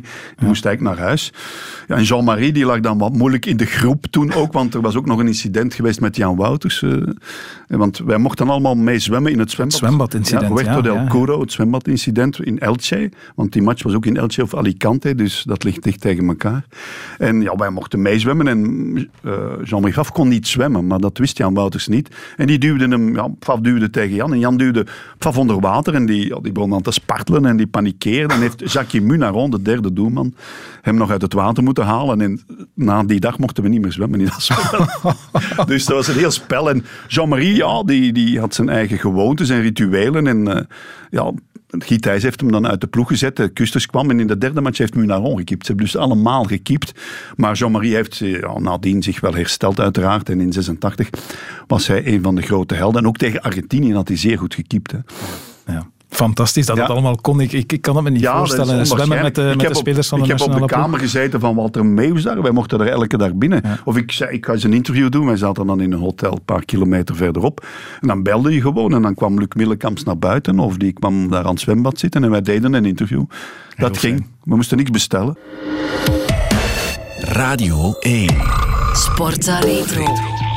Van het voetbal gaan we naar de koers. Frank, wielrennen, we moeten terug naar het WK. Het WK van 1963. En als ik het goed heb, was je toen nog maar negen. Ja, ik was nog piepjong. Ik zat met mijn vader in de zetel te kijken. En ook mijn moeder die keek mee. Dat is het WK in Ronsen. Waar Rick van Looy voor de derde keer wereldkampioen moest worden. Want hij was het al twee keer geweest. 60 en 61 en 63 moest de kroon op het werk worden. En eh, ja, dat liep mis. Hè. Want eh, Van Looy werd op de meet geklopt door een andere Belg, Benoni Beheid, wat helemaal niet de bedoeling was. Maar die reden wel voor verschillende merkenploegen in het eh, gewone jaar. En Ja. dat speelde blijkbaar mee en dat was, was een enorm drama, het verraad van Ronsen. En dat heeft zo lang nagezinderd. Ja, wij, wij spreken er nog over, de oudere generatie, zal ik maar zeggen. Maar dat, dat, dat was... En mijn moeder en mijn vader waren van thuis uit, van kindsbeen af, Rick van Looy supporters. Ik ook. Was een zeer charismatische figuur, een leider, een patron. Je kunt hem bijna vergelijken eigenlijk met... eh, met Bernard Hinault, zo dat, dat bazige, die, ik ben de baas van het peloton, punt aan de lijn. En dan plots is daar Benoni Beheid, goede coureur, maar uiteraard niet van het niveau van Rick van Looy, die hem in Ronsen in België eh, ja, komt kloppen op de meet. En een soort duwen was daarbij. Was echt, Nu nog altijd weten we niet wat daar precies gebeurd is. Terwijl Beheid eigenlijk de sprint had moeten aantrekken, voor Van Looy. Samen met de Smet. Ja. Die, maar die reed in hetzelfde ploegje als Beheid in het gewone jaar. En Berten de Kimpen was toen blijkbaar ploegleider van eh, dat team. En die zou dat allemaal bedisseld hebben om Van Looy toch te kloppen. Maar Van Looy werd veel te vroeg in de wind gezet door de Smet. En moest nog een heel stuk doen en kreeg dat verzet niet meer rond. En dan is hij nog beginnen zwalpen richting meet. En uiteindelijk is dan eh, met een banddikte bijna Beheid wereldkampioen geworden. Maar veel heeft hij niet meer gewonnen. Hij heeft nog één rit nadien in de Ronde van Frankrijk gewonnen. En hij heeft ooit ook wel eens Gent-Wevelgem gewonnen, voordien nog. Was een goede coureur, hè? En hij was nog jong hè, toen hij, Ja, toen hij dat deed, eh, ja. Beheid. Hij was denk ik 22 Ja, of en zo. hij is vier, vijf jaar later gestopt met wielrennen. Hè? Want Van Looy was natuurlijk de patron en uh, ja, die nam dat toch wel op zijn krachten, denk ik. Want ja. dat, was zo'n figuur. Hè. Heeft hem inderdaad lang achtervolgd, want hij werd ook overal uitgefloten, benodigdheid, door, door de Vlaming die dit niet pikte. Ja, Van Looy was enorm populair. Hè. En natuurlijk, hij zat ook kapot op, op. Hè. Van Looy ging stilaan toch naar het einde van zijn carrière toe. Moest ja, de bloemen worden, de kers op de taart. En ja, Van Looy was immens populair. Hè. Die, die, die, die straalde iets uit. Die, ja, die zag er ook goed uit. En die, ja, die had eigenlijk de Tour ook misschien wel kunnen winnen. Maar heeft dat nooit gedaan. Hij heeft alle klassiekers gewonnen. Hè. Merckx heeft dat nooit gekund. Heeft Parijs Tour niet gewonnen. Rick Van Looy wel. Heeft drie keer Parijs-Roubaix, Luik, Bastenaken, Luik. Dus dat was een fantastische coureur. Staat ook in de top 5 aller tijden voor mij. Lijkt een beetje op Roger de Vlaming misschien zelfs qua stijl, maar nog, nog doortastender, ook altijd zijn gedachtzeggend. En ja, Rick, die was zo populair bij ons thuis dat ja, wij allemaal in zak en as zaten toen dat gebeurde. En bij Heijten, ja, die is dat al jarenlang uh, kwalijk genomen. Is dat eigenlijk nooit als renner te boven gekomen, terwijl hij wel talent had. Hè. En hij is nadien motaar geworden. Hij is 30 jaar motaar geweest in het peloton. Zelfs nog voor de VRT, denk ik. Weet je nog hoe je dat beleefd hebt als kleine jongen? Ja, ik zat uh, in de zetel naast mijn vader in uh, Mariaburg-Braschaat. en dat, dat, dat, ja, dat greep naar de keel. Er was ook veel minder tv. Hè. Nu heb je betaald tv. Toen was het WK wielrennen, daar keken wij weken naar uit. En in zwart-wit. Mm En uh, in dat programma Niet te wissen dat je daar noemde, hebben wij ooit een fragment nog uh, uitgezonden, gevonden door Alain van Diessen, ergens in een kelder. Uh, met beelden van dat WK, die waren verdwenen. Hè, want dat gebeurt hier, verdwijnt hier van alles hè, op de VRT. Toen nog de BRT. Ja. En ja, teruggevonden en met interviews van Fred de Bruyne, die toen commentaar deed. En ook een rivaal was geweest van Rick van Looy in het peloton. Want Rick en Fred hadden samengereden. En Fred de Bruyne was ook een goede coureur. Hè. Ja. Maar dat, dat klikte niet, want Rick ja, die was kwaad op heel de wereld altijd. Hè. Die moest winnen. En Fred de Bruyne moest er ook dan in die interviews wel eens aan geloven. Ja. Fred de Bruyne was inderdaad de commentator. We hebben die uh, beelden ja ook teruggevonden in dat archief. Ja. Godzijdank, er was nog uh, vrij veel materiaal te vinden eigenlijk. Ja, ja, ik was ervan uh, verbaasd. We gaan er naar luisteren. Terug naar het WK van 1963, een van de meest spraakmakende WK's wielrennen uit de geschiedenis in Ronsen.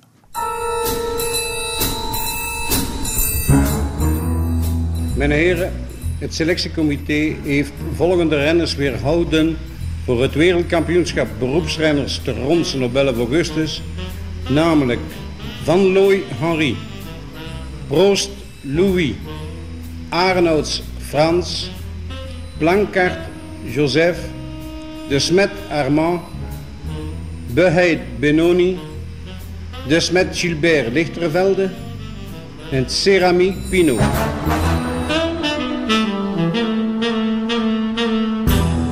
Rick, heb je goed geslapen, jong? Ja, heb slecht geslapen, Fred, waarom niet? Moraal goed? Nou ja, als het denk... wat beter wordt, hè. Heb je schrik van het weer, ik schrik van het weer, maar ja, als het regent is het toch gevaarlijker, hè. Het is beter als het droog wordt, maar ja, als het nu warmer wordt is ook goed, maar als het regent... Het is diegene daar in Marie-Louise, hè. Zijn er gisteren als het dikwijls gevallen, maar ja. Heb je iets geleerd na de wedstrijd van gisteren, Rick? Ja. Ja, volgens mij dat het lastig was, ja. Volgens dat er maar weinig liefhebbers aangekomen zijn en dat het toch afscheiding was, ik denk wel dat het vandaag ook lastig zal worden. Armand de Smet, er was daar even een supporter die mij zei, weet je wie er wint vandaag? Armand de Smet zei, wat denk jij ervan? Ik kan er niet veel van. Dus je rijdt niet om te winnen? Ik ga voornamelijk voor Valoen, omdat ik pijs dat hij moeilijk te kloppen is. Dat hij de sterkste is en als de ploeg een beetje reist voor hem. Ik geloof niet wie dat er, kan ik denk niet dat er hem kan kloppen. bij de Smet en ben nog niet bij het staan je zo'n beetje verloren in een hoekje. Hoe gaat het met Morel, jongens? Ja, de Morel is 100%. En het weer? Ja, als het niet regent is het goed. Maar ik denk niet dat het gaat regenen vandaag. Wat denk jij te doen, Gilbert? Ja, ik zal alles in het werk stellen voor, uh, voor de Dick van Looy te hebben. Hè. Dus allemaal werk voor Van Looy? En jij bent nog niet? Ja, hetzelfde als je benen allemaal voor Dick van Looy. Maar jij zit toch grap? Ja, maar ja, kan ik Riek toch niet kloppen ermee. Daarmee werk je voor Van Looy? Ja.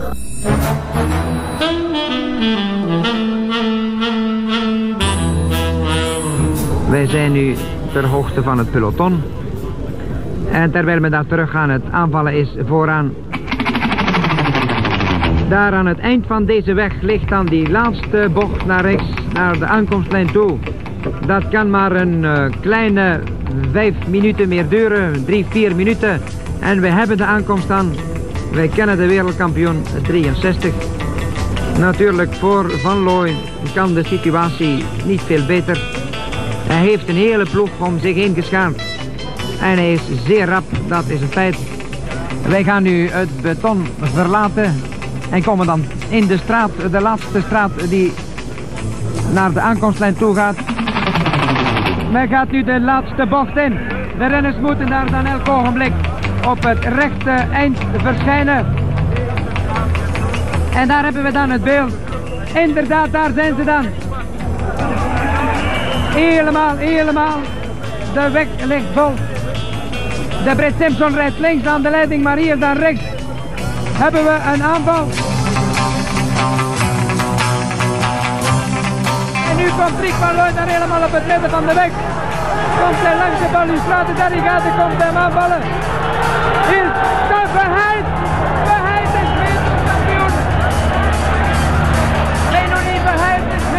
Wereldkampioen voor Rick van Looy. Ik zou me sterk vergist hebben. Maar u heeft goed gezien dat Rick van Looy schuin de weg overreed. U heeft goed gezien dat Rick van Looy schuin de weg overreed. En dat beheid, en dat beheid hem uh, bijna tegen het lichaam stoten. Dat zij bijna gevallen zijn. En op die manier, ik heb geen aandacht meer kunnen doen aan de tweede en de derde. Het was zo spannend. En op die manier geloof ik dat Benoni Beheid als eerste over de lijn gebold is. Ik heb het natuurlijk uitgeschreven, Beheid wereldkampioen. Maar wij moeten de officiële uitslag afwachten. Het zal hier nu zeker een geharwar worden. Uh, wat is er gebeurd in die spurt precies?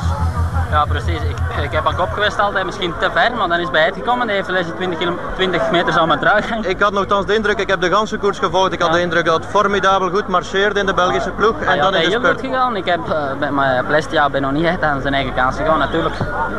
Dat is een jongen uh, niks van was... zeggen, maar het is alleen dat dan dat hem dan niet aan mijn teruggang uit de laatste 20 meter had er overkomen. Ik kon er niks van zeggen. Hè. Hoe was het akkoord in de Belgische ploeg? Ja, natuurlijk alle voor mij, maar ja. En in de spurt? Ja, ik had dan gevraagd om nog niet of wat hij wilde mineren, maar hij zei ik heb krampen. En hij is in mijn wiel gebleven, ja. Met en hij is nu wereldkampioen. Uh, Wart, jij bevreesd dat uh, Beheid u zou komen kloppen op de meter? Van nu, ik was gerust, dus daarmee misschien had ik geklopt zijn.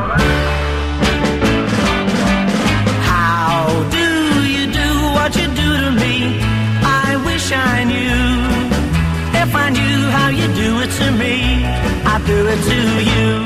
Hoe is die spurt verlopen? Vertel ons die spurt eens. Ik zat in uh, vijfde, zesde positie en uh, ze vielen gelijk allemaal stil van voeten. Hè. En ze, ik weet echt gewoon dat kostte winnen, maar ja, ook aan Rieks in een brakie kwamen, die ging hij van rechts naar links met mij. Dus ik kan hem een klein werkje moeten weer anders die wonnen kwam met twee links. You give me a feeling in my heart, like an arrow passing through it.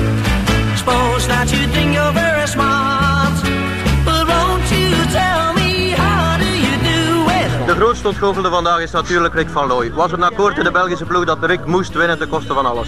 Ja, dan heb ik mijn best voor gedaan, maar ik had de voorlaatste ronde iedereen weer snel body door en al op de kruisberg, heel de kruisberg op kop gereden al. En uh, kijk.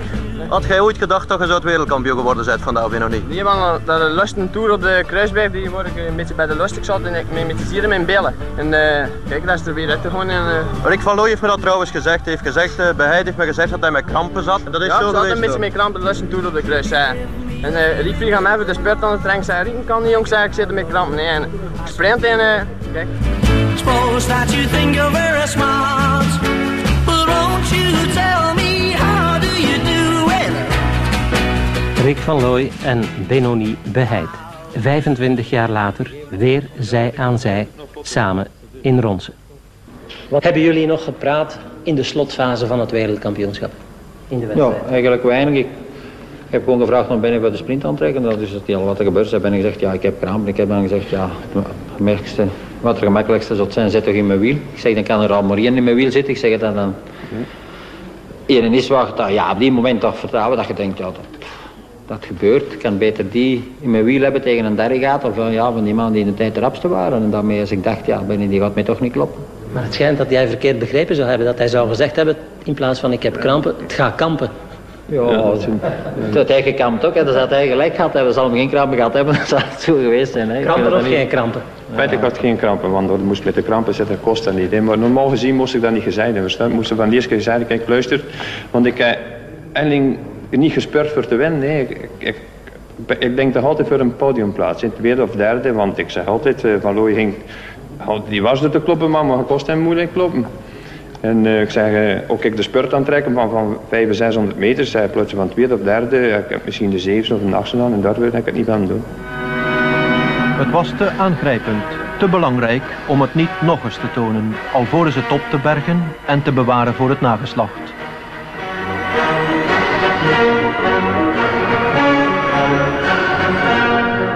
Was absoluut een editie Ja. voor het nageslacht. Ja. Krampen of geen krampen? Ja, we Dat weten was het de nog niet. Weken, maanden is daarover gepraat. Hè. Dat is Ja. onwaarschijnlijk. Ja. En ook de Smit, die dus de spurt ook aantrok, die was familie van Beheid. Hè. Die waren aangetrouwde familie. Ah. Dus dat speelde allemaal mee blijkbaar. Allerlei dingen die we niet weten, zo onderhuids. Ja. Maar dat soort verhalen, dat is toch zo typisch voor het wielrennen. Ja, dat Met is zo. Allerlei Altijd- complottheorieën En en toen, ook, ja, toen wisten wij minder dan nu. Hè. Nu, nu zie je met honderden camera's en in kleur. Toen was dat allemaal nog leuk in zwart-wit. En ja, Rick van Looy was zo'n charismatische figuur. Ja, jaren hebben we daarover gedaan om dat te verwerken. Ja. Ja, inderdaad. Krampen of geen krampen. Kampen, ja, of kampen. Ongelooflijk. Mark Stassijns, ja, die deed dat wel link. Ja, goed gedaan. Dankjewel. Sportza Retro. Radio 1. Back to the 90s voor het eh, derde moment uit de sportgeschiedenis van Frank Raas. Een moment uit 1996. En dan voor een keer niet de gouden medaille van Fred de Burggraven of Oela Werbroek daar in Atlanta. Maar wel Michael Johnson op de 200 meter wereldrecord. Ja, ja ik eh, deed toen zwemmen. eh, commentaar bij zwemmen, Fred de Burggraven. En ja, de tweede periode van zo'n Olympische Spelen begint de atletiek. En ik had de hele dag gewerkt natuurlijk. En s'avonds kon ik eens als ja, toerist, zal ik maar zeggen, gaan kijken naar de atletiek. En eh, ja, dat was die avond dat Michael Johnson eh, het wereldrecord liep op de 200 meter. Hij had al gewonnen op de 400 meter. Dat was fenomenaal in Atlanta, in dat stadion. En met zijn gouden schoentjes. En hij verbeterde het wereldrecord, zijn eigen wereldrecord trouwens, met eh, meer dan 30 honderdste. Dus drie tiende op 200 meter. Dat is Fenomenaal. een ongelooflijke kloof die hij slaat. Dus hij liep eh, 1932 geloof ik. En, en, en pff, onwaarschijnlijk. Hij had een enorme voorsprong op de tweede. En dat was ja, onwaarschijnlijk, omdat die flitsen in dat stadion en zo. Ja, we waren daarheen gebracht door André Meegank. Die had eh, ons gepiloteerd, die was iedereen voorbij gereden, zodat we toch op tijd kwamen. En we zaten nog niet of die 200 meter begon. Ja. En, en formidabel. Ja. Ik herinner me ook, eh, hij had een eh, vrij typische stijl van Ja, het was echt zo'n Dus- standbeeld, hè, de Ja, statue noemen ze heel, ook. heel stijve rug. Ja, zo, liep zeer recht, hè, dus zijn bovenlichaam. Maar die beentjes, het was net een naaimachine. Hè. Dik, dik, dik, dik, had een heel eigen stijl, ook een onwaarschijnlijk diepe stem. Hè. Als je bij een interview is onwaarschijnlijk. Een diepere bas bestaat niet. Dan begint dat hier allemaal te trillen als die zou binnenkomen. En eh, Michael Johnson, die heeft, ik heb dat opgezocht, hè, want ik heb mij voorbereid. heeft, het. Van de, op de 400 meter heeft hij bijvoorbeeld de on- van de tijden onder de 44 seconden, wat fenomenaal is, heeft hij de, de helft ongeveer. Hè. En op de 200 meter heeft 25 keer onder de 20 seconden gelopen, wat ook eh, formidabel is. Usain Bolt is er dan nog overgegaan en Van Niekerk op de 400 meter, maar hij staat nog altijd in de top 3 aller tijden. Hè. Hij heeft ook bijna nooit verloren. Hè. Dus dat is, dat is nog wel de strafste 400 meter loper aller tijden. En hij heeft ook de combinatie 200-400. Hij is de enige die eh, de Olympische titels op die twee nummers in één Olympische Spelen gewonnen heeft. Hè. 400, 800 meter. Is ook wel eens gebeurd, 100, 200. Door Usain Bolt onder meer en meerdere atleten. En eh, 400, 800 meter was Alberto Juan Torena die dat eh, combineerde. Maar 200 en eh, 400 is alleen Michael Johnson die dat voor elkaar maakt. In die enorme eigen stijl en die enorme voorsprong.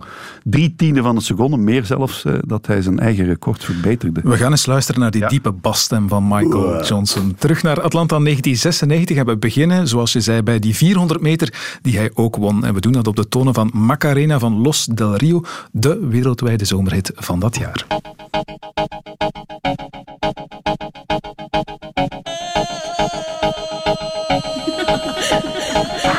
Op de 400 meter bij de mannen twijfelde niemand eraan dat Michael Johnson voor het eerst met goud rond zijn stevige nek zou lopen. Maar werd het een wereldrecord of niet?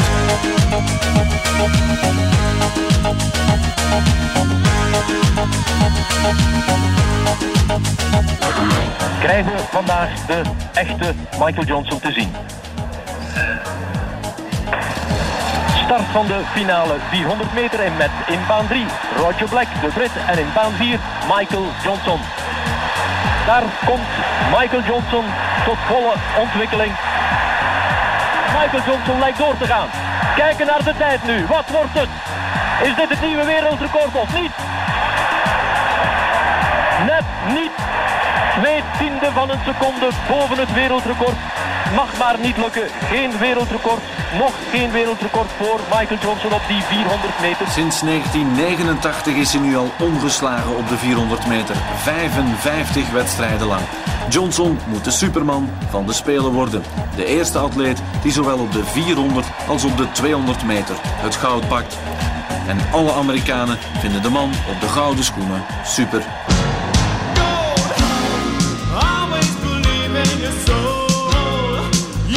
The power to know you're indestructible.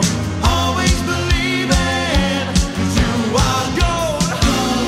The 200 is just a, much more aggressive race, and the guys in there are trash talkers, and you know, so it's, it's time to get mean, it's time to get uh, time to get down and dirty now. Get down and dirty.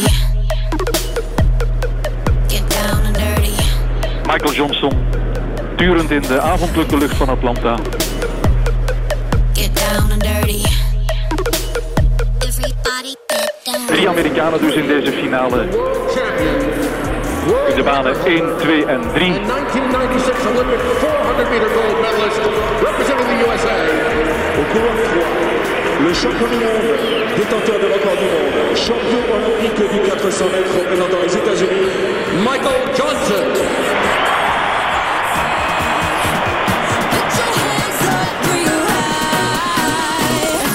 Get down and dirty. Away, Johnson got a great start. Already up on Garcia, Fredericks and Bolden out hard. Komt al veerste in de rechte lijn. Johnson gaat winnen. Daar bestaat geen twijfel meer over. En met overwicht, met overmacht. Can you believe it? What's the clock? This is fast. He's going to win by miles. He's home, Michael. Look at this. He's streaking away.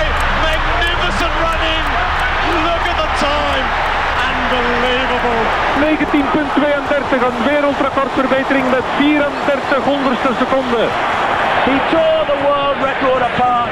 It was his own world record. He tore the field apart. And most importantly, he tore apart Fredericks, Bolden and Mike Marsh, who are the men he may have been worried about in his preparation for this final.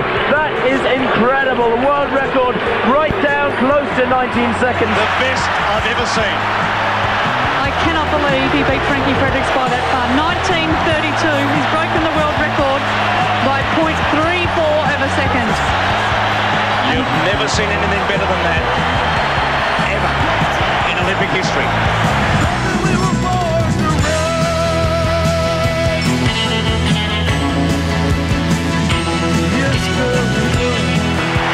How can he do that to a class field that had Johnson, Fredericks and Bolden in it? Not in a hundred years have we seen a better performance. You might say I'm carried away by the moment, I'm not. No one has ever run a better race. Wat een prestatie. En Stevens is zevende, maar alle aandacht gaat natuurlijk naar Michael Johnson door het dolle heen. Je zou voor minder de eerste atleet in de geschiedenis die op Olympische Spelen de 400 meter en de 200 meter wint. En op wat een manier. 19.32.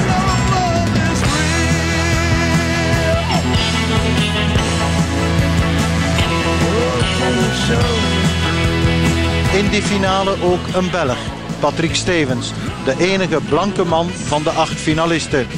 Nooit eerder was een landgenoot in een spurtnummer zo ver geraakt. Stevens finishte als zevende in 2027. Wat was dat, jong? Jezus. Het is Johnson op. Ja. Je dacht dat de klok was blijven plakken of zo? Super menselijk. Dat is wel menselijk, ja. Jezus. Van de anderen ben je dan zesde geworden. Ja, oké. Maar ik was op het einde niet zo zwak, maar 2027 is zeer schitterend voor mij. Ik heb deel uitgemaakt van een historische wedstrijd, dus eh, Maar Johnson doet dat is ongelooflijk. Hè. No, I can't even sit here and lie and say I was thinking 19.3. I was thinking 19.5 is definitely possible, but you know, when you're under that kind of pressure and you want something so bad, I mean, missing out on that one. I said to myself before I got in the blocks, you know, I, I won the 400 gold medal, but this is the one I want. This is the one I didn't get in 92. So that's a big motivational factor, and just got in there and gave it all I had. Patrick Stevens, ja, enige blanke toen in inderdaad. die finale. Hij wist dat meteen, dat hij deel uitgemaakt had van iets historisch. Historisch, formidabel. Jesus, dat zegt het allemaal, was zo onvoorstelbaar snel en goed gelopen, dat er nog iemand is overgegaan van Niekerk die nog sneller gelopen heeft. Eh, ik dacht echt dat dat uh, Wereldrecord jaren nog zou standhouden, maar uiteindelijk van Niekerk. Het is natuurlijk, het heeft wel lang De gestaan. 400, ja. En Lee Evans eh, heeft natuurlijk, zijn record is dan van 68, heeft ook jaren gestaan. Hè. Dus eh, de hoogte van Mexico. Ook historisch. Op de 200 stand gehouden tot Usain Bolt passeerde. 1919 is nu de tijd. Kan het nog sneller? Komt er ooit nog iemand? Ja, je denkt van niet, zal wel zeker. Hè, want Ja. de mens wordt altijd maar sterker, betere voeding, betere begeleiding, noem maar op. Maar Bolt is ook al te vergelijken bijna met Michael Johnson qua niveau. Dat zijn zo'n formidabele atleten dat je bijna aan doping denkt, uiteraard. Want Johnson ook heeft eh, een paar jaar geleden een beroerte gehad en eh is allemaal wel goed gekomen. Maar hij heeft ook altijd gestreden tegen doping. Maar ja, Carl Lewis deed dat ook en dan is dan toch uiteindelijk gebleken dat hij ook wel eens durfde. Maar Michael Johnson heeft ook een van zijn gouden medailles teruggegeven van een 4x400. Want Patty Grew, een van zijn eh companen toen, die mee won, die werd betrapt op doping ergens eh, in de trials. En hij heeft die medaille teruggegeven. Hij moest die niet hebben, want dat was verraad. Hij moest dat niet weten.